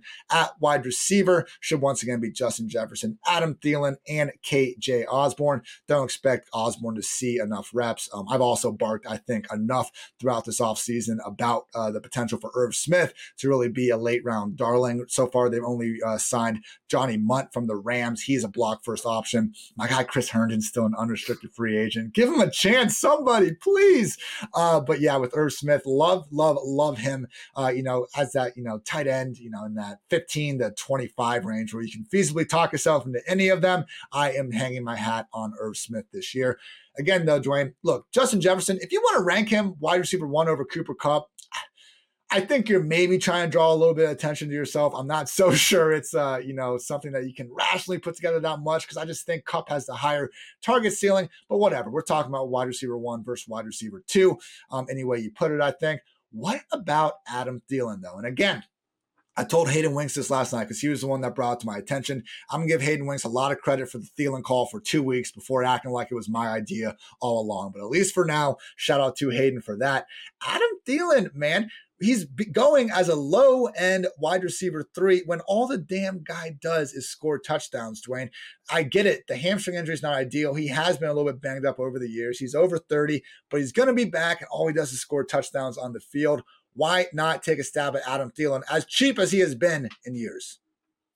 Yeah, and I think there's also the potential that does Adam Thielen kick inside and play more of a slot role in O'Connell's offense. I, you know, Ooh. KJ Osborn played there last year, but I think, you know, Thielen is a guy that could do that and kind of gives you, not saying he's Cooper Kupp, and it isn't just because he's white, but like he's a great route technician. You know, he knows, he understands zones, he knows how to work them. And we've seen KJ Osborn kick outside and be able to still provide like that deep threat, um, you know, type of uh, a target down the field. So like that's something I'm really going to be paying attention to this preseason. Like I'm, I'm I'm really going to be dialed in on. There's multiple teams because there's a lot of coaching changes mm-hmm. before the Vikings. Just listening in to hear how they're planning on using this personnel because I think you can expect a lot of 11 personnel, whereas in the past we had seen more 12 personnel, right under the Kubiak style. Whether you want to talk Gary, Klint, you know Stefanski, you know whenever he was uh, running the offense with Kubiak, basically helping him. You know, lots of those heavy set personnel groupings. We now are going to have more of a McVay style offense. They actually have the weapons to make that make sense. Um, they've moved on. They don't have the tight ends that they used to have. They used to have Rudolph and Conklin and Irv Smith. Now it's just Irv Smith. So I think we're going to see a ton of 11 personnel. So I think there is potential for Adam Thielen to get to also slide inside in the slot. And to your point, like he's going to be older. He's, he's 32, and the way Adam Thielen wins, he's not like a guy, right? You know, just burning people down the field right? He is he he's a guy that's going to create separation. He's a guy that can work inside, and to your point, a great target in the red zone. So I do agree that Adam Thielen, you know, right now is a guy we should consider. The, the thing that holds him back the most is the age and the fact that we've just basically seen it, you know, over the last three seasons 10 games, 15 games, 13 games. A lot of times I know we're like, hey, guys are injured until they're not. Well, injuries and older players is something that when you combine those two things together, it concerns me more because I think we see this a lot of times with these guys once they get to the end of their career. Um, and not saying Adam Thielen's done, like he can play another three or four years for all I know, but he is at that point where I, I'm definitely not going to project him at, you know, 17 games.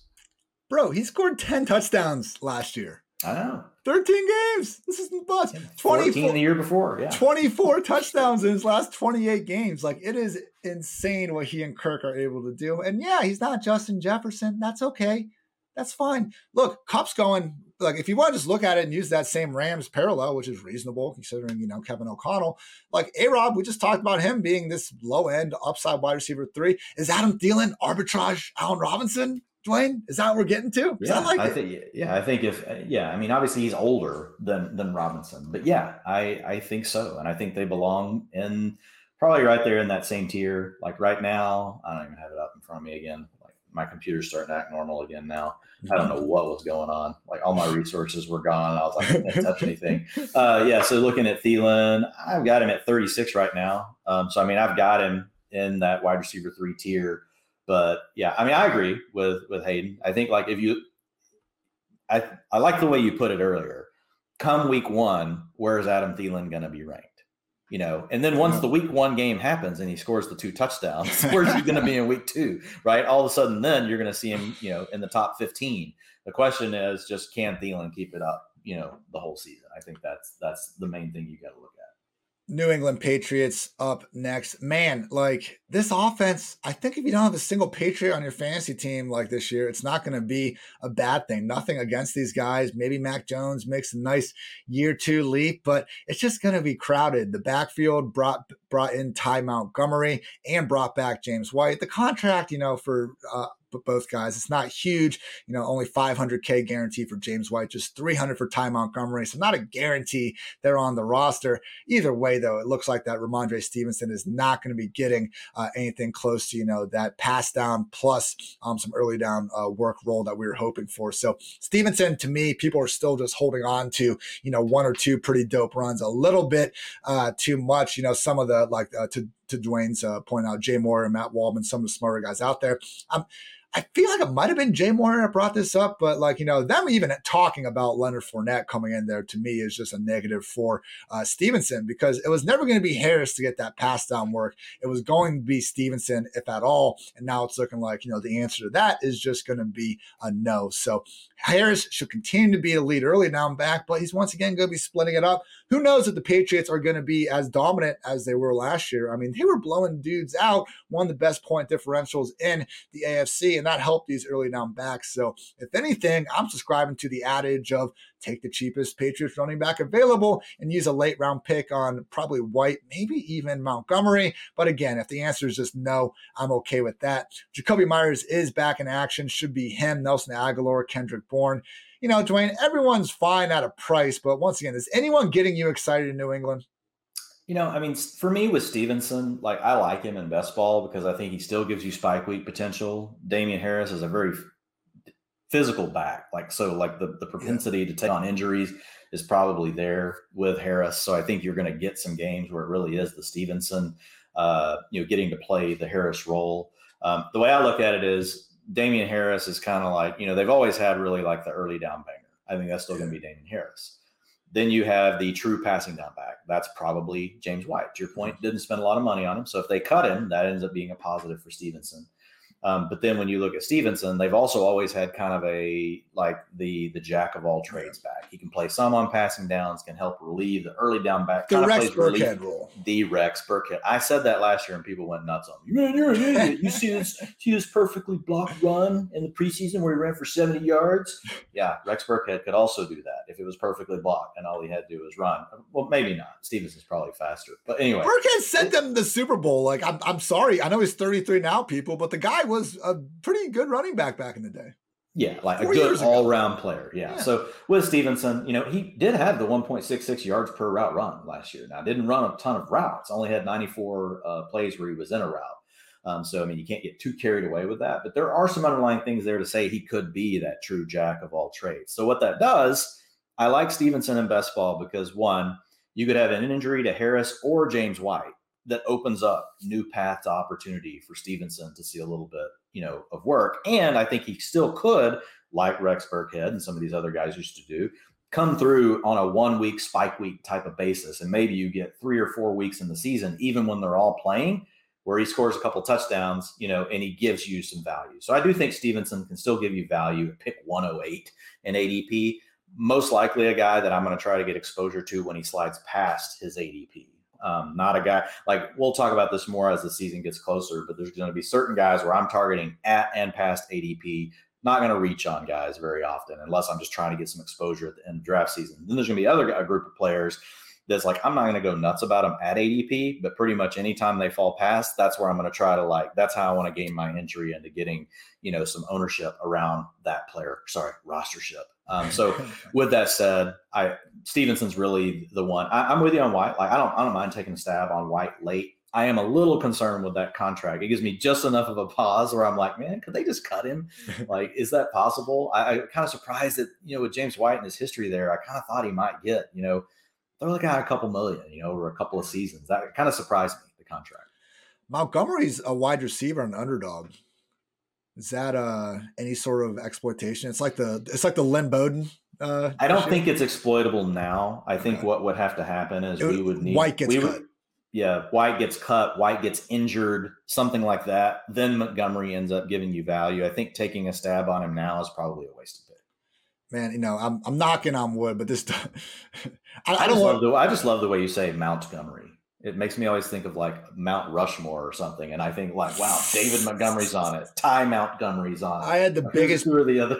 I was beefing hard with Montgomery from like 2018 to 2020 when he kept rocking 88, and it was like, why does this dirt average running back get to be the only guy in the league to break the freaking number rule? And then Nathan Jahnke, our guy, PFF Nathan, uh, brought up how I was being a hypocrite uh, with my love for Cordarrelle Patterson rocking 84, and then the whole league said, screw numbers meaning anything anyway anyway. So now I got to just hat, hat uh, tip Dave Ty Montgomery, not David. My God.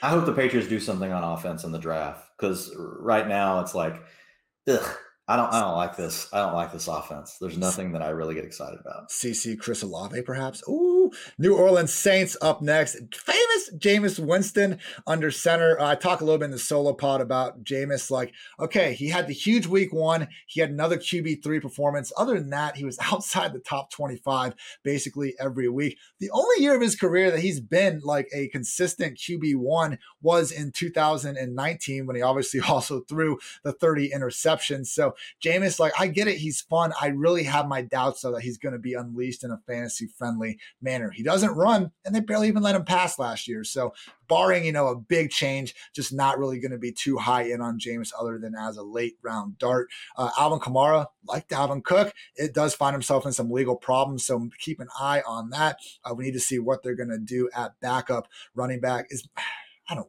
is Mark Ingram, I guess, their RB two that he signed like a yes. deal that oh he God. is their RB two right now. I've got him in the ranks. It's low, but I've got him in there. For some, uh, I, am not sure if Kamara is serious enough that he could be looking at a suspension. My God, Mark Ingram, like as a RB two yeah. in the year 2022. I don't want to overreact with Kamara, but I mean we're going to be 27 um, he does have the receiving profile that helps, but like targets per route run have gone from 33% to 29% to 27%. He had another 30 in 2020, but then last year down to 24%. That was career low.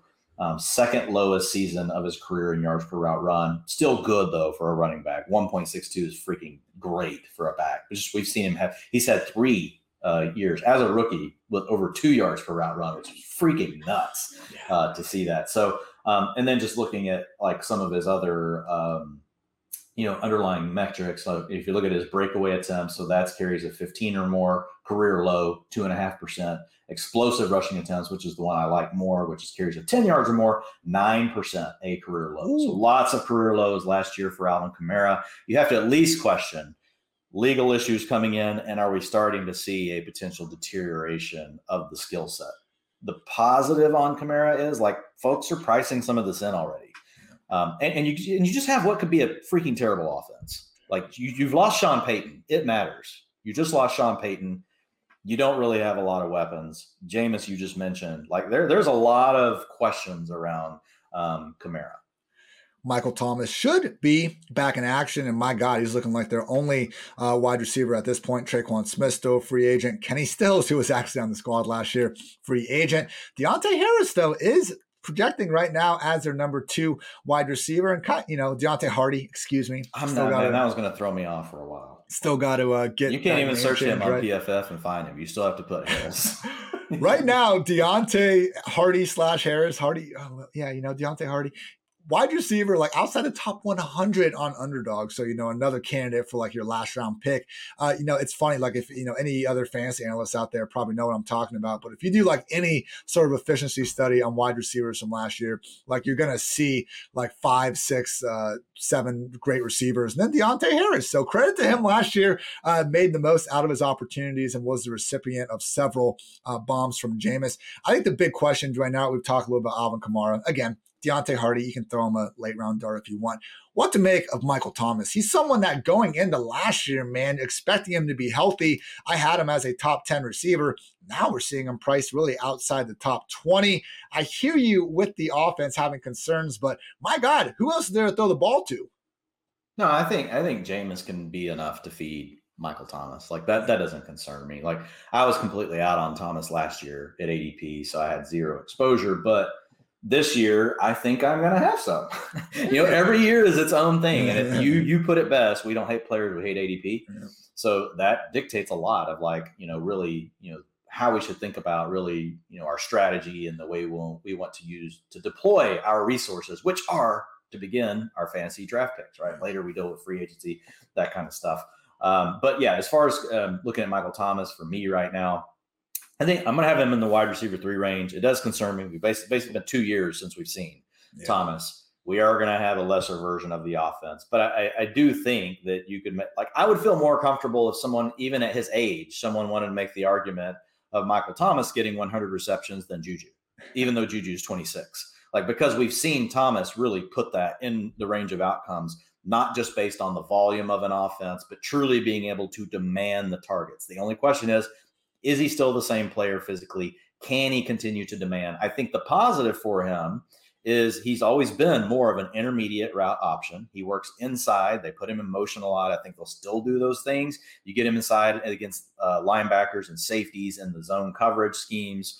Um, I think those are still positive things that if Michael Thomas's mind is right and like he's committed to this, I think he can still come through and outproduce ADP. Michael Thomas, though, let's check this out career, and I've, you know, barked about this a lot, but what's one more time going to hurt? Slant route, 6.44 yards per route run, number one among 145 qualified wide receivers. On comeback and hitches, he's number two. Ends, posts, and crossing routes, he's number six.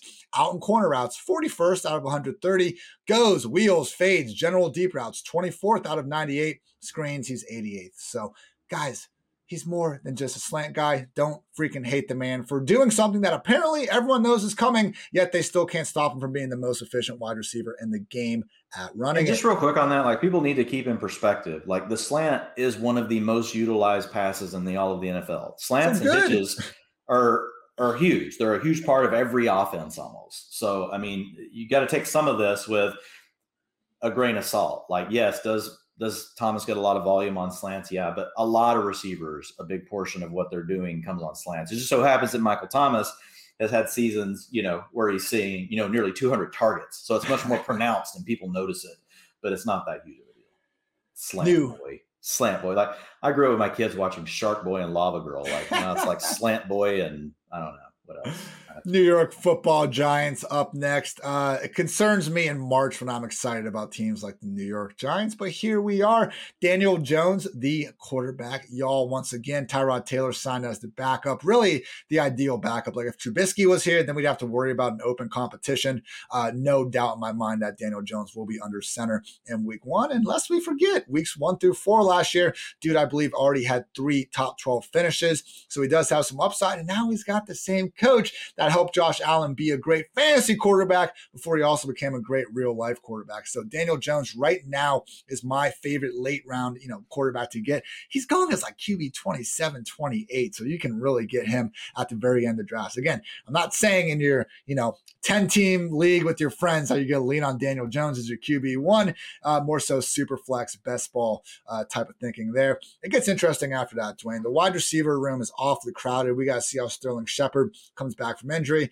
Still have Kenny Golladay, Kenny uh, Darius Slayton, also uh, Kadarius Toney, who we're hoping takes a step forward. You know, obviously flashed a lot last year, had a high yards per route run, even had over 50 targets on the season. So he qualifies for a lot of these good lists. Again, just confusing where that ball is going to go around. Also need to make sure if Ricky Seals Jones is going to be their undisputed tight end one, or if they're going to bring back, you know, a Kaden Smith, a Levine, Toilolo, one of those type of guys and make things more split. So keep an eye on RSJ. It's looking good. The wide receiver room, we got to hash out a little bit. The big question that I was coming to in the ranks, Dwain, is are we going to be scared off from Saquon? Because we were on him last year. We were, I think, on the right side of history until we got the freaking fluke of all fluke injuries when he lands on his own teammate's foot against the Cowboys and set him back. But let's face it, wasn't exactly good coming back from that injury after. I guess my question is like looking ahead to next season, we do have a coach that we saw in Buffalo give Devin Singletary the every down role. We've heard the potential for Saquon to be traded, but I wouldn't say it's a situation that we should necessarily be assured it's going to happen. Saquon Barkley is being grouped in with a lot of RB2s that he should have a larger workload than. Yeah. I mean, look, last year Saquon didn't look good early in the season. He wasn't explosive, but he was coming off the injury. Just as he was starting to hit his stride, to your point, like he got picked up another injury. So I think the big question with Barkley is he still the explosive player that he once was? Um, because he is a player that you know takes on a lot of negative plays, but he overcomes it, kind of like what we talked about with Swift. Come, he can overcome it with the really big play. Miles Sanders kind of in that same group, Travis Etienne in that same group. The question is, does he still have the explosiveness? And we just don't know. Like we don't know. Um, I, I, I tend to think that man, the type of athlete Barkley is, and the work ethic that he's going to have towards it. If he can just stay healthy in training camp and out of the gate, like he's a player that I don't know how much I want to gain exposure to Barkley way early in draft season, you know, Ian. But if yeah. I see him looking healthy, looking good, we're getting maybe two weeks away from the season, I'm probably going to ramp up my exposure to Barkley because I don't think he's really going to go up in ADP. I think people are done. I think people are just like, man, I can't do it. You know, there's certain players that everyone gets to that point on. And I think that's kind of where Barkley is. People are just like, I'm done. I'm over it. People are doing it with Zeke. What's um, so different between Barkley and James Conner, man? We saw right, James just a way, way, way better offense for Conner, but that's it. You're, you're right. You're on the right path. I agree. But I think that we could make an argument that, man, Barkley doesn't have a lot of wear and tear on him. No. He's had the injuries, but he doesn't have a ton of carries on him. So if that explosiveness still is in there, it's in there somewhere and it's residing in there. And now you got Evan Engram gone. You got Sterling Shepard coming off injury, age 30 season. Um, Kenny Golladay, you know, should be better. He was injured early last year, never got on the same page with Daniel Jones, but he's going to be more downfield. Like I think there's an opportunity, and we know that Saquon can work out of the backfield. He's going to be out there on passing downs. Yeah, I think there is a path to him really, you know, outperforming ADP. I think he has to be explosive though, right? The other two guys, Fournette and Conner, the volume projection is probably going to be similar, but they're on better offenses. So Barkley's going to need the big plays to help carry the day for him.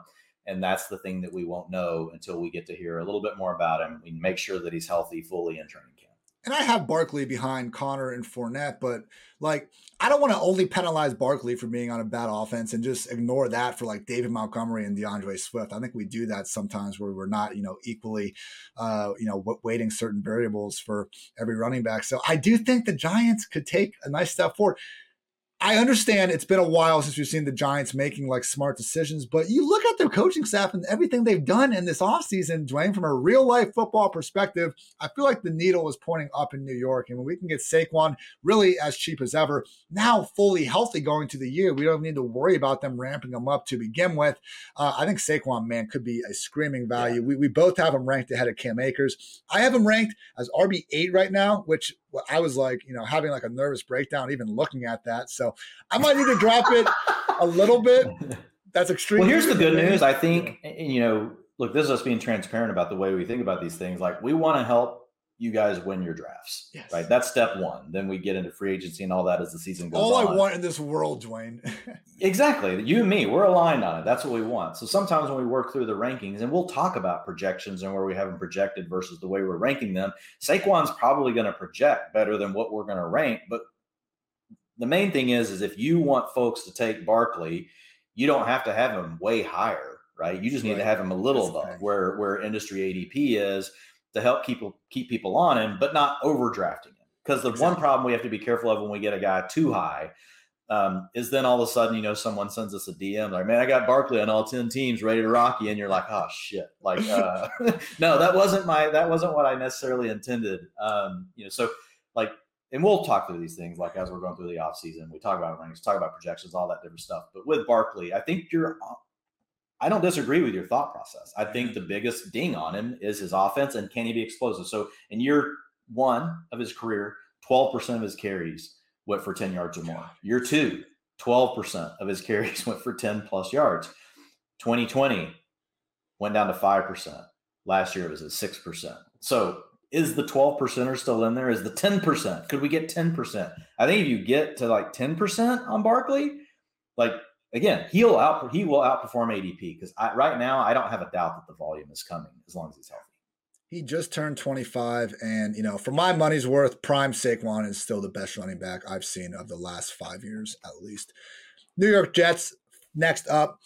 Don't have to worry about the tight end position again, even though they put a lot of money towards it. CJ Uzomah and Tyler Conklin basically expected to cancel each other out for fantasy purposes. Need to keep an eye on this backfield, but so far, so good for Michael Carter. I mean, Tevin Coleman got brought back. We all understand that Coleman, we should all, we should all understand that Coleman, you know, was a thorn in the side of Carter last year. But I was going through a little closer, Dwain, and it did seem like Carter was starting to pull away. Week 16, Coleman was healthy, Carter was healthy. Carter started and played like 70% of the offensive snaps. Unfortunately, the next week against the Buccaneers, he got concussed on like the fifth or sixth play, even though he was already racking up a good chunk of yards. So he didn't finish out that game, obviously. And then they played him week 18, but understandably, last game of the year, lost season, just got concussed the week before, didn't give him that big of a role. So I do wonder if he didn't get concussed and we had a nice three game sample at the end of the year of Carter working as the every down back, if we would have been a little higher on him. We got to get through the draft, though. Let's face it, before we can really move Carter up, you know, anywhere inside that top 20. So with that situation still a little bit up in the air, what are we thinking about wide receiver? As we saw in the Tyreek trade, the Jets were really trying to go and get their guy.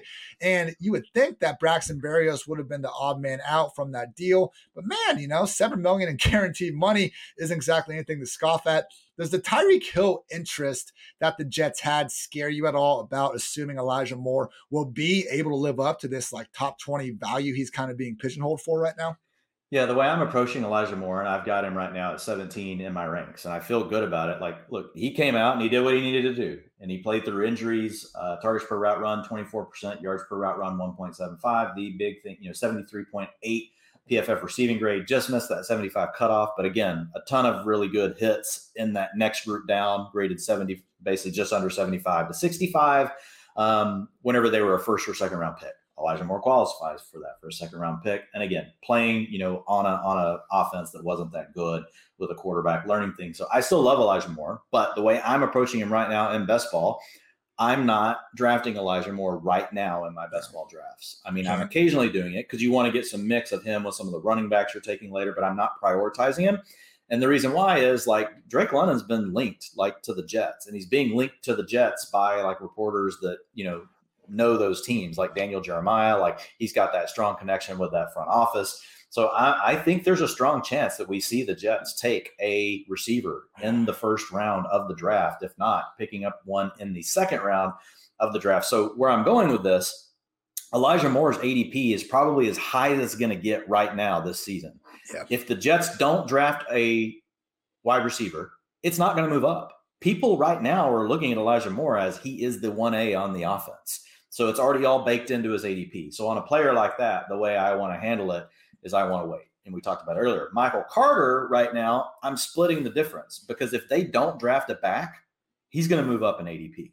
If they draft a back, he's going to fall in ADP. Right now on underdog, he's going off the board as running back 23.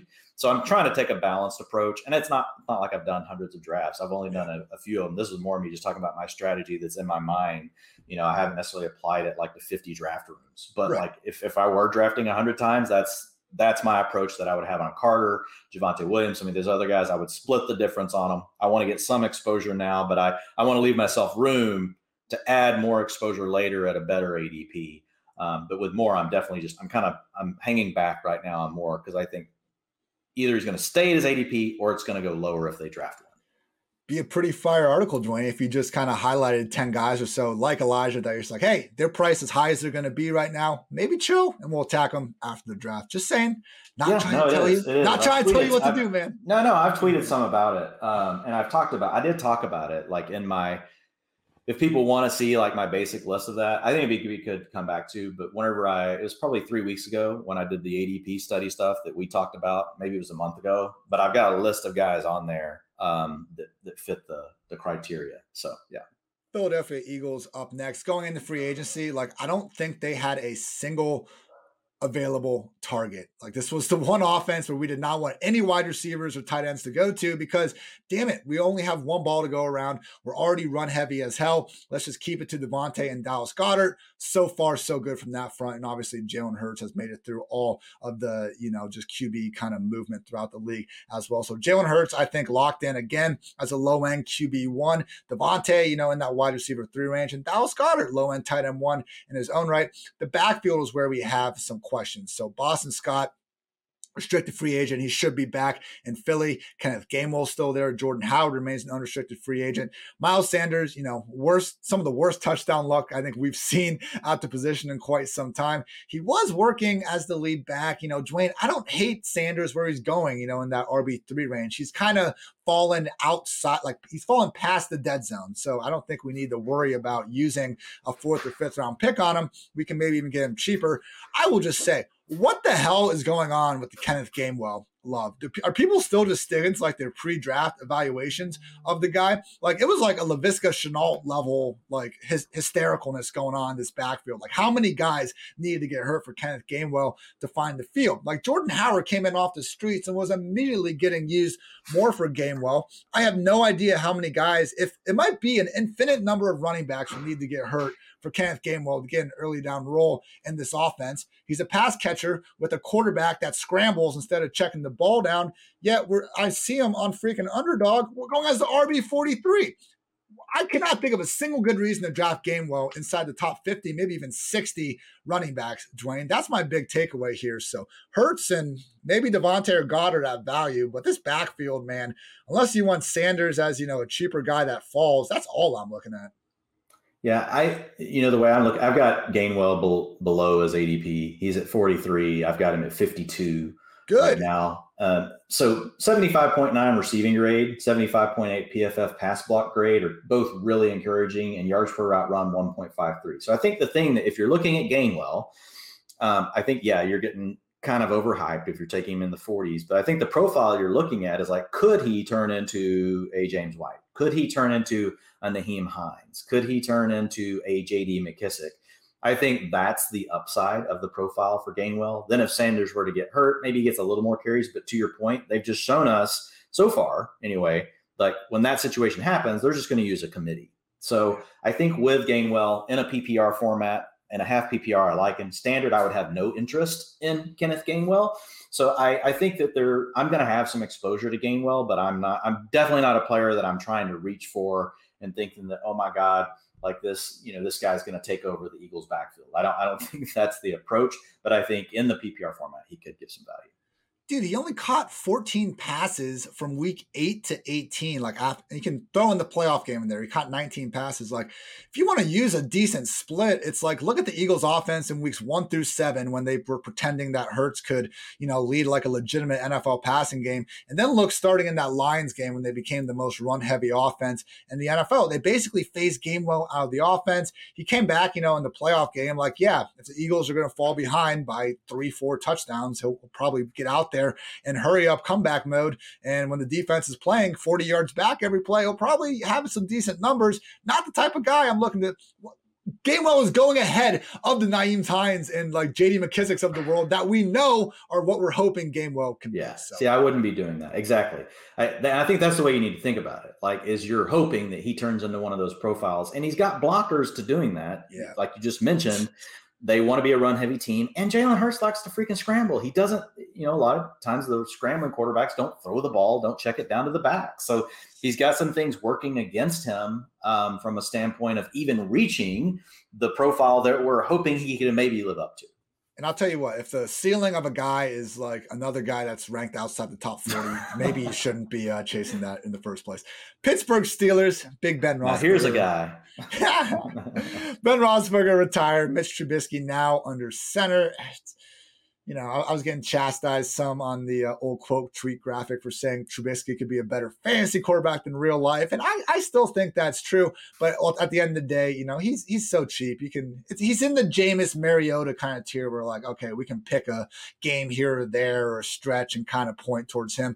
Maybe supplying some fantasy value, better situation around him. At the end of the day, you know, most one QB leagues, no one's going to ever be rostering this dude in 2021. But maybe I would having, take Trubisky over both of those. Um, just just because, what about Daniel Jones? Just because I would take him over Daniel Jones. Wow. Just to give it a shot. Like I like the weapons better. I still like the team better um, than the Giants overall. Um, but we'll see. Like it's close. Like I like I like Daboll like as a head coach. Um, so I think there's positives there.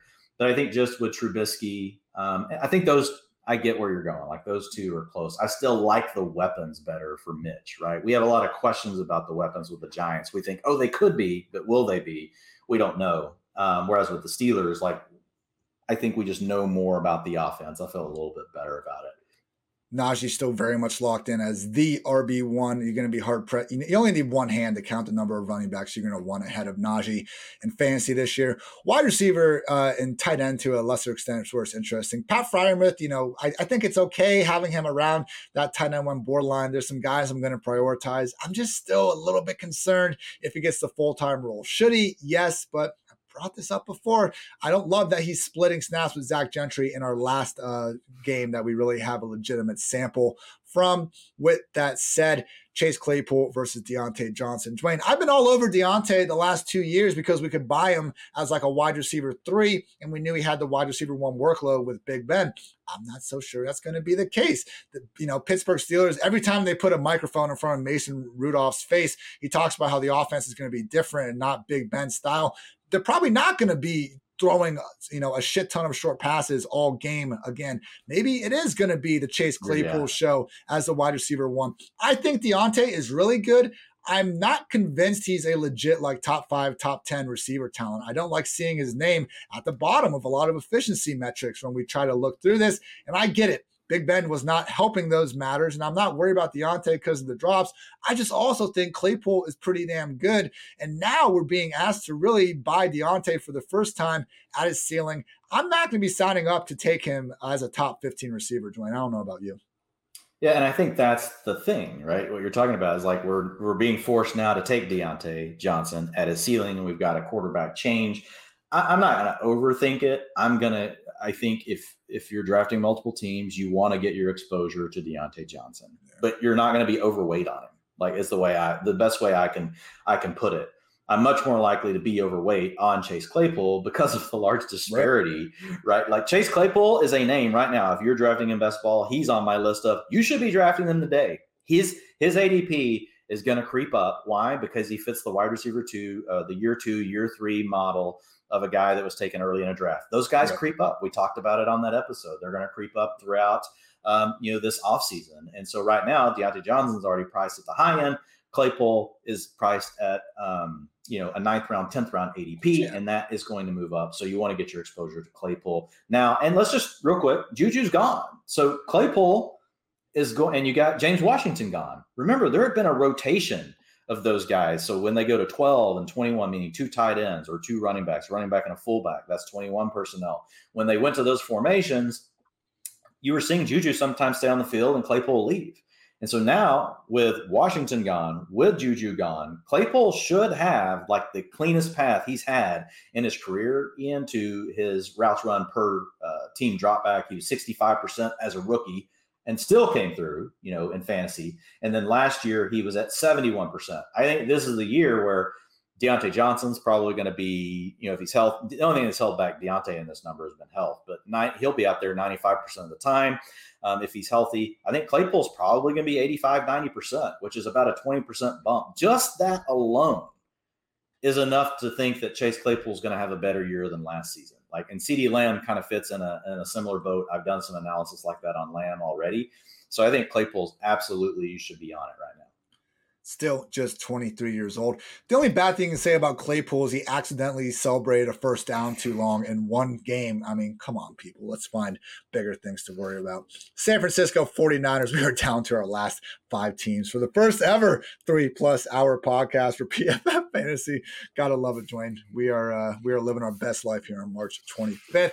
But yes, with San Fran, Jimmy Garoppolo, still a member of the 49ers. Uh, you know, we kind of heard a hilarious rumor that some team has offered two second round picks for him. Not so sure about that.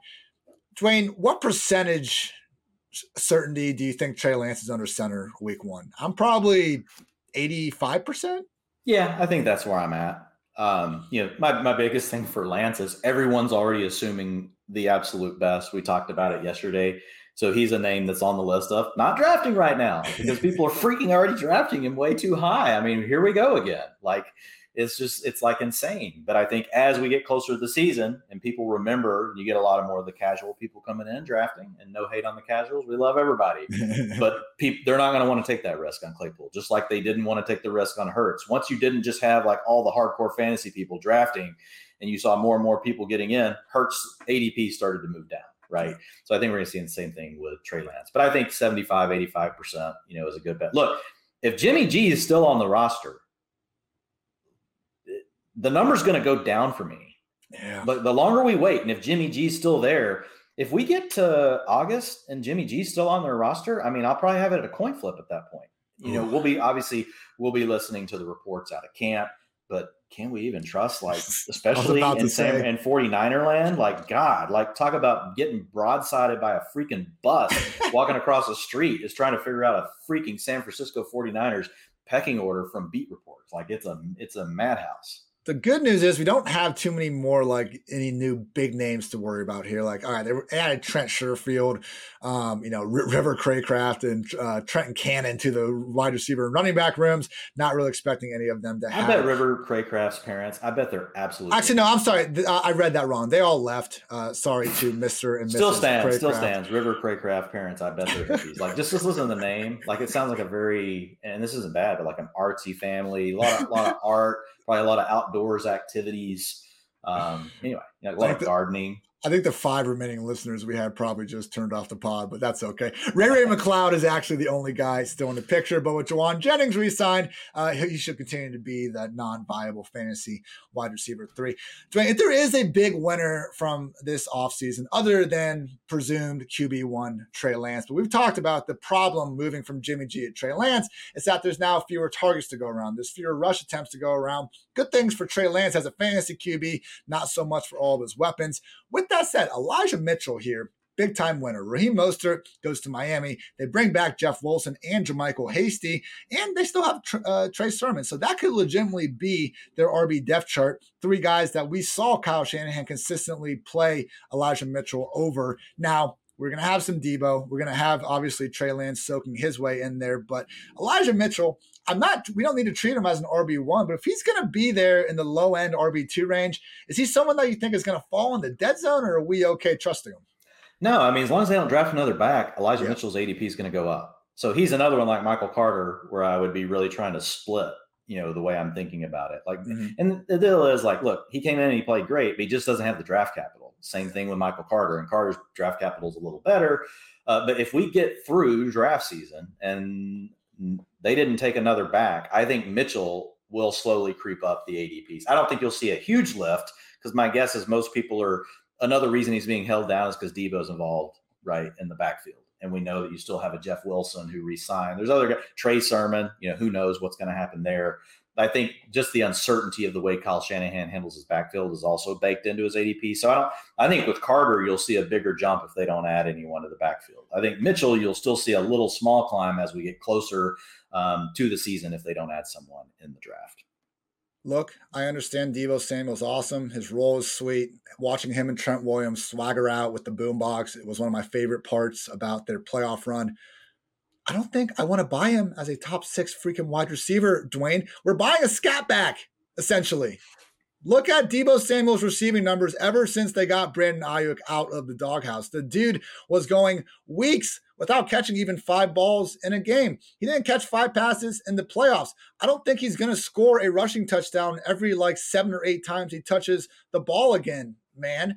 We're asking an awful lot out of Deebo from an efficiency standpoint, and maybe he can do it. He is an awesome player. But my God, man, do we really want to draft Deebo like ahead of CeeDee Lamb, ahead of like true number one receivers? Because I don't think this is like a more his role would be awesome if he was a pure running back. I don't think this is great, man. Like, give me 150 targets versus 100 targets and you know uh, 50 rush attempts. Yeah, I think this is where you kind of come down to your philosophy of, you know, do you want to bet more on being able to predict the situation right? Or do you just want to go ahead and bet more on the talent that you've seen already just absolutely go freaking bonkers? And, and, and it's a it's a real question, like because we haven't seen CeeDee Lamb go bonkers yet. We think he could. We've actually seen Deebo Samuel dominate yeah. other grown freaking men. Not just not just, you know, manage to put up numbers, dominate them like on another level. And so you just don't see players like that that much. And so that's what Deebo is a player that I'm with you. I think his role is kind of fragile. I think he could be third on his own team in targets. That's possible. It could be, but at the same time, when I look at him and I'm like, he's a top ten talent in the NFL. Yeah. so it's like, what do you do with it? Like, you don't want to, you don't want to not have Deebo Samuel on some teams. Um, so it's but to your point, I think it will keep me. I won't. There's no way I end up in most early round picks. You're not. You don't want to be overweight, right? A lot of what you're trying to do in early rounds is just avoid bus, avoid injuries. So this isn't like a huge takeaway, but I'm not going to be overweight on Deebo. You know, if anything, I could see myself being slightly underweight. To your point on Deebo, but I want to have my exposure because like he's just such a good player dude, are we even positive he's going to have that wide back role? They didn't start doing it until Mitchell got hurt. And the, like, remember how bad their running back room dude, was? Dude, it's the 49ers. We don't know anything. Like, let's just move on. well said, Dwain. Moving on, Seattle Seahawks. We're going to talk about that situation 55 times yeah, before least. anybody drafts. At least. Uh, Seahawks, Drew Lock, the QB1 for now. We've heard some Baker Mayfield rumors, obviously, in the market uh, during the draft. Either way, you're not going to want to touch uh, I, I, any of those parties involved in fantasy land. I just hope that maybe, just maybe, whoever is under center can help enable Tyler Lockett, DK Metcalf. Not overly sold on that though. I do think uh, betting on Metcalf, Metcalf long term as a dynasty guy. Metcalf. Metcalf. There we go. uh, once all pronunciations go out the window when you're three hours in. I think betting on him, man, in dynasty is fine, but my goodness, I'm dropping him down because we've always had like he's overcome the volume issues for the most part because of Russ. Now, if we take away the efficiency, I don't trust the Seahawks to really feature uh, Metcalf and Lockett as their top two guys because they wouldn't do it before. So why should we expect that to change? Uh, tight end, you know, Gerald Everett is out of the picture. Can we trust Noah Fant as the number one guy? Of course not, because Will Dissly, uh, you know, had to get eight, freaking over ten million dollars in guaranteed money for whatever reason. So Noah Fant finally finally gets to move on, which he's wanted to, and he's still stuck with Drew Lock. still stuck with Drew Lock, and still stuck in a tight end committee as well. Just can't win if you're Noah Fant.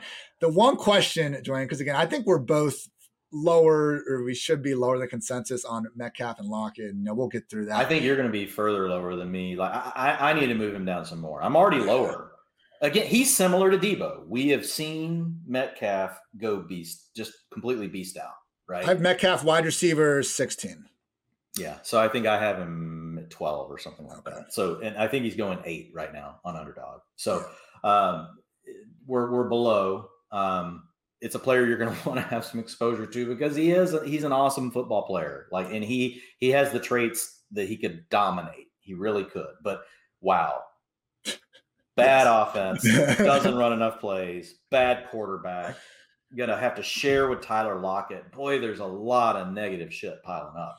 Uh, excuse my French there, like for for DK Metcalf running back is where it's interesting. Rashad Penny yeah. did come back. He was being featured at the end of the year. Probably want a good chunk of you listeners, uh, your league, if you're happy, if you're lucky enough to get him under the under the roster. Now, Chris Carson apparently maybe will be back from his degenerative neck issue. I don't know. It doesn't sound great. Even if he is back, maybe Penny keeps taking over. The last time they were both healthy was at the end of 2019 for like a two game stretch where they were used pretty evenly. Obviously, you know, the upside of being in this offense has cratered without Russell Wilson under center. To me, Dwain, I think Penny is okay at where he's going. He's not going to be in that dead zone. If you are going hero RB or just pure zero RB, you could do worse than signing on to have Penny as a super high upside, you know, RB2, RB3, once we're hopefully getting into, you know, round seven, eight. Yeah, Penny is in the draft now bucket because what's go. what's the worst case scenario right now? Most people are assuming it's some sort of a split backfield um, back in Seattle. And so that's where he's being priced. What's the most likely piece of news we're going to get that's going to change? He's people are already assuming Chris Carson's going to have a role. And so that's the way Penny is priced. So it's not like Penny's ADP is going to go down. It's just not. It's going to stay around where it's at. The most likely change for Penny is up when we hear more news that oh wow, Chris Carson isn't isn't tracking well. Oh wow, Chris Carson may not play this season oh my God, Chris Carson's not going to play. Those are your ranges of stories of news that's going to break on Penny. And any one of them are at periods of time going to move his ADP up, most likely. And if you get to the point where we're not sure Chris Carson's going to play, like Penny's going to move up, you know, probably at least a round, maybe two rounds. And if you ever hear that Carson's gone, he's out of the picture, like Penny's going to go in round four. So, like, now's the time to, to draft Rashad Penny. I don't think there's any sort of news that's going to make him go down in ADP, right? Even if they came out tomorrow and said Chris Carson's going to be able to play this season, I think it's already priced into where Rashad Penny's going in ADP. November 12th, Pete Carroll called uh, Chris Carson a game time decision on uh, November, uh, let's see, November 19th. Seven days later, it gets unveiled that he's undergoing season ending neck surgery. And then let's see, January 10th, Pete Carroll told reporters that he expects Carson to be ready to go when training camp kicks off. Uh, respectfully, screw you, Pete Carroll, from a fantasy football standpoint. Just tell us if the guy's hurt or not, or shut the hell up about it. Pull the God, man, just all right. Enough of the it. Seahawks. Enough of the freaking Seahawks. Three more squads. Tampa Bay Buccaneers feels like Tom Brady unretired like six months ago. Apparently, it was much closer than that. But yeah, really looking at you know this the whole really gang being back together again. Leonard Fournette, anyone's idea of a top ten fantasy back because we love those sweet sweet targets. We also have you know Chris Godwin with the long term deal. We'll see how that recovery goes from the ACL. I know Godwin himself wouldn't put a timetable on it. Hopefully, he's good to go sooner rather than later. We know Mike Evans will be getting his. We know also know that Tom Brady is not necessarily going to be feeding Evans that 150, you know, mega Jameis esque target workload. So I do think Evans is still tough to kind of creep into the true wide receiver one category. Either way, though, he's someone that you're going to be happy to have on the fantasy squad. Gronk, we got a report coming out recently saying that maybe he actually is torn on coming back. I think they're just trying to milk the Bucks for some extra money. Gronk even said himself in that barber shop that you know Tommy made him wait for a couple months, so he's going to do the same uh, to the Buccaneers. I would, you know, if, if I, if I if I could bet on it, I would think Gronk is going to be there, and then he will be a top ten tight end in fantasy land. I think the big question here, Dwain, is what to make of Russell Gage because if Godwin is going to miss some time, now we have Gage working as the number two or number three pass game option. And even once Godwin is back, like I'm look, Gage is not Antonio Brown. He's not going to be Antonio Brown. Please, for the love of God, don't think I'm putting him in the same category as Antonio Brown as an on-field player.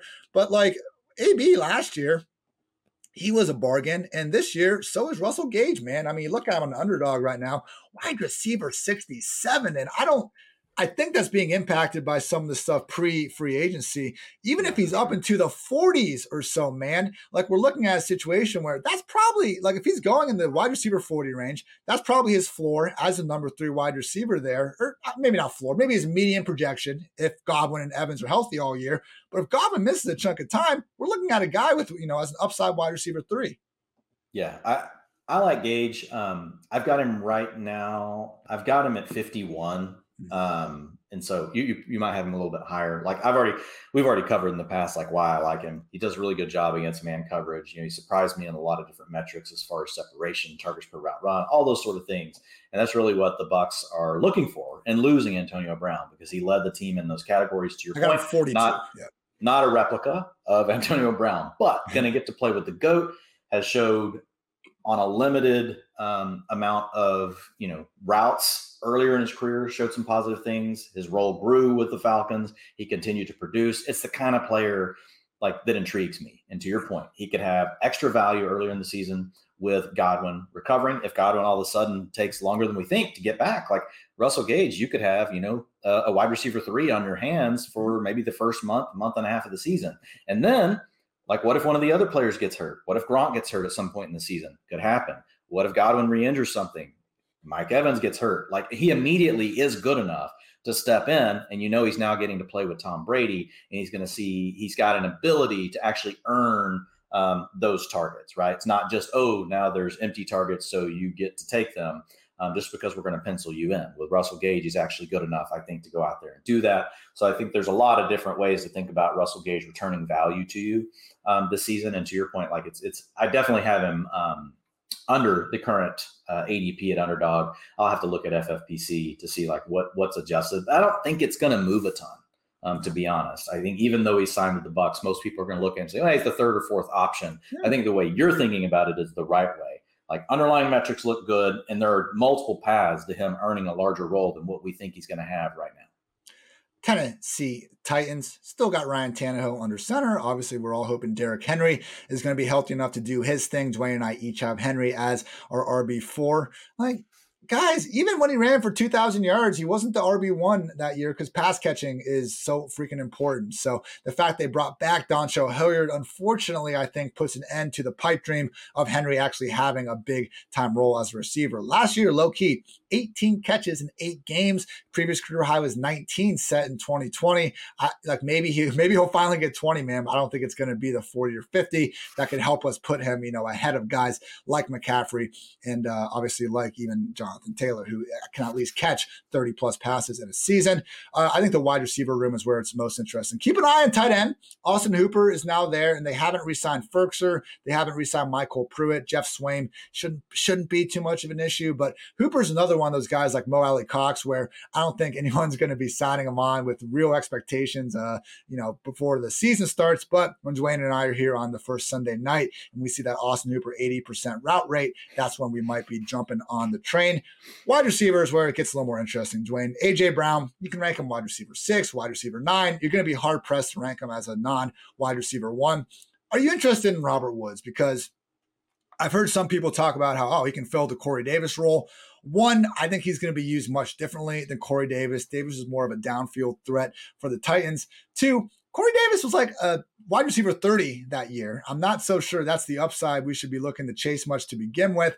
Robert Woods, I think, coming to this team is someone that's going to be a great real life addition. I mean, PFF's number one run blocking receiver last year. Uh, he's one of only five wide receivers with at least 50 rush attempts over the past four years. Super versatile. I think he can impact games, only getting, you know, a couple of targets. I'm just not so sure he's someone that we should be going out of our way to get on our fantasy squad. He's also 30 years old, coming off a major injury.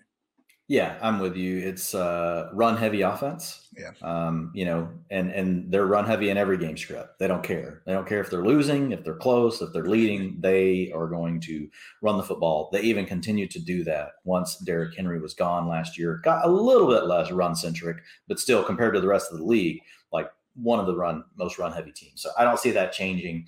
So that makes Woods the number two option, you know, in a low volume pass game. That means he's going to have to come through with efficiency. Now he's age 30. He's not necessarily like this big playmaker. I right. think he, he's best fit in a high volume passing offense where he gets to serve as the wide receiver too. Um, and, you know, the, the nature of the offense helps boost, right, really his, his target share. Um, so I, I, do think, like you said, good for the Titans. Um, could make the Titans just a better team overall. Um, but I look at wide. Re- I look at Robert Woods as a wide receiver four. Where do you think Tannehill finished last year? Uh, fantasy points per game among QBs. Oh man, like I don't know. It's like uh, 15 i don't know was nailed it, it 15 seven rushing touchdowns in consecutive years i'm not so sure we can uh chalk those in but I guess the upside's just not there, and that's probably why we don't need to worry about Tannehill that much. But I think hey, he still. I think he belongs just below. I think you got Cousins and Carr together tier in, in the bottom of the tier. Like it's all one tier, but kind of like sub tier within it. I think Tannehill's kind of like your backstop. Like so, if yeah. you were to take Trey Lance and then you wanted to have a backstop of you know one of these quarterbacks that don't run but could get could feasibly throw 35 touchdowns I think easily you put Carr and Cousins into the 35 touchdown range. That would be a stretch for Tannehill, but you still know what you're getting. And he does give you a little more upside from the rushing department, which kind of offsets, you know, not, you know, not feeling as bullish, right, on the number of touchdown passes you think he's going to throw in yards. I was just surprised to see that QB 15 finish because to me it felt like a bit of a step back because two previous years he was QB 10, QB 12, and QB 15. I get it. You know, the, the, the line's going down, but yeah, I think he put it best. Though. He's a good backstop, certainly not someone to necessarily build your team around. We have reached the final team, the Washington Commanders. Really, I guess the bit, you know, some of the worst heartbreak I had during the entire free agency cycle was them bringing back J.D. McKissic, Dwain, mm-hmm. I mean, you have Antonio Gibson, I believe, like RB twenty three or so. The guys, like JD McKissic is, they just brought him back. What do you think is going to happen? Just out of the blue, he's going to sit back. Like, I know, I understand we want that to happen. If it hasn't happened yet, I don't know what's going to.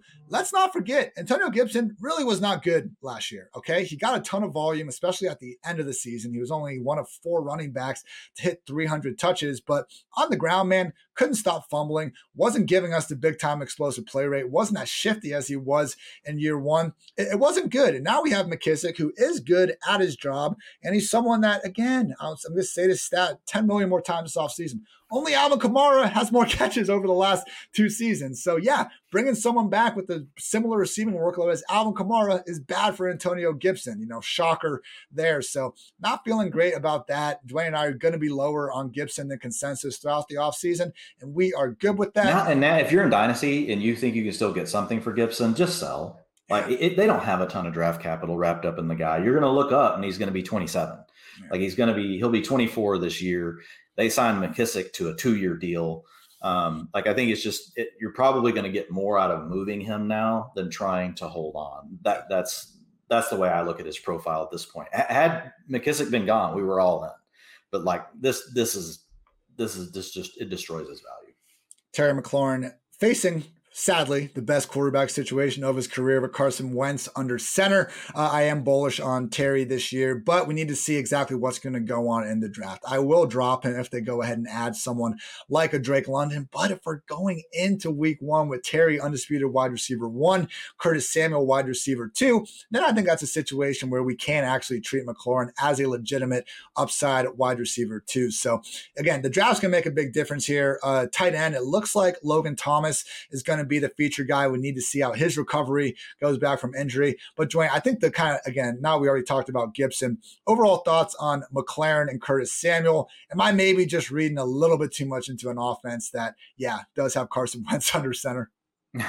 Well, I think you know we've talked about Wentz's struggles already earlier. Yeah. So if, if anybody isn't you know already fully asleep, you know, and you just wake up and you hear us talking, you can rewind to that part. You know, um, if you missed it because you passed out. But um, with Mc, with McLaurin, you're gonna have to split this into two episodes.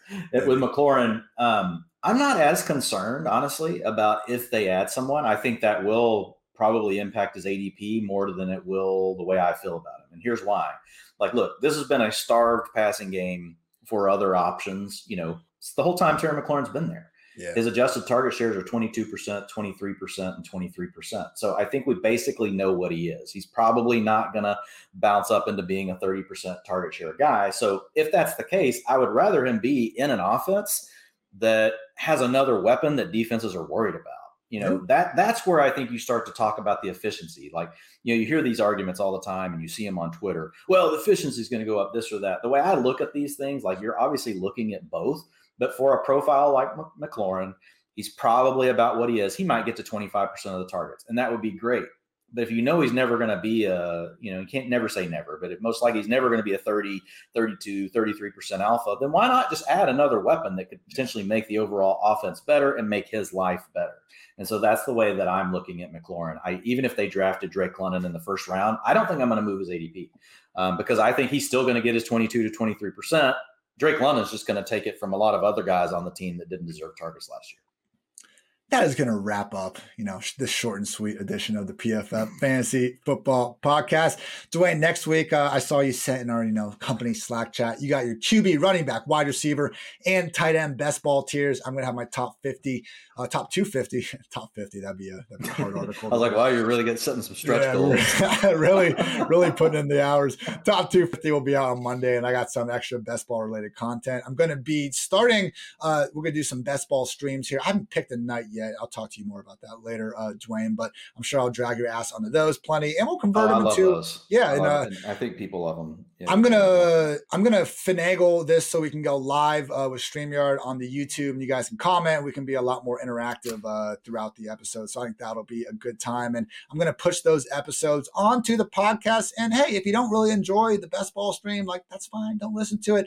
Uh, but I just figure like might as well give people the opportunity to also do so. Same thing in mind with an upcoming USFL podcast that I'm gonna be publishing on this channel. So if you guys really uh, want to dive into a league that has four freaking games. That's it. That's all you need to keep an eye on throughout the week. It's a Sunday afternoon slate, but it's being called a football league. I will keep you fully on updated with that. Gambling, fantasy, all that, so much more with the USFL side of things. Dwain, haven't talked about next week's plan, but I think the thing that I think the strategy would make the most sense. Let's pod four times, QB, RB, wide receiver, tight end, and let's just crush it, man. Why the hell not? Why the hell not? I, I think that sounds great, and it go it'll go right along with where my brain's already at. So you're just making it easy on me. Love it. Love you, Dwain. Love all you listeners I out there as well. For Dwain, I'm Ian. Thanks those for tuning in to PFF Fantasy Football Podcast. Until next time, take care.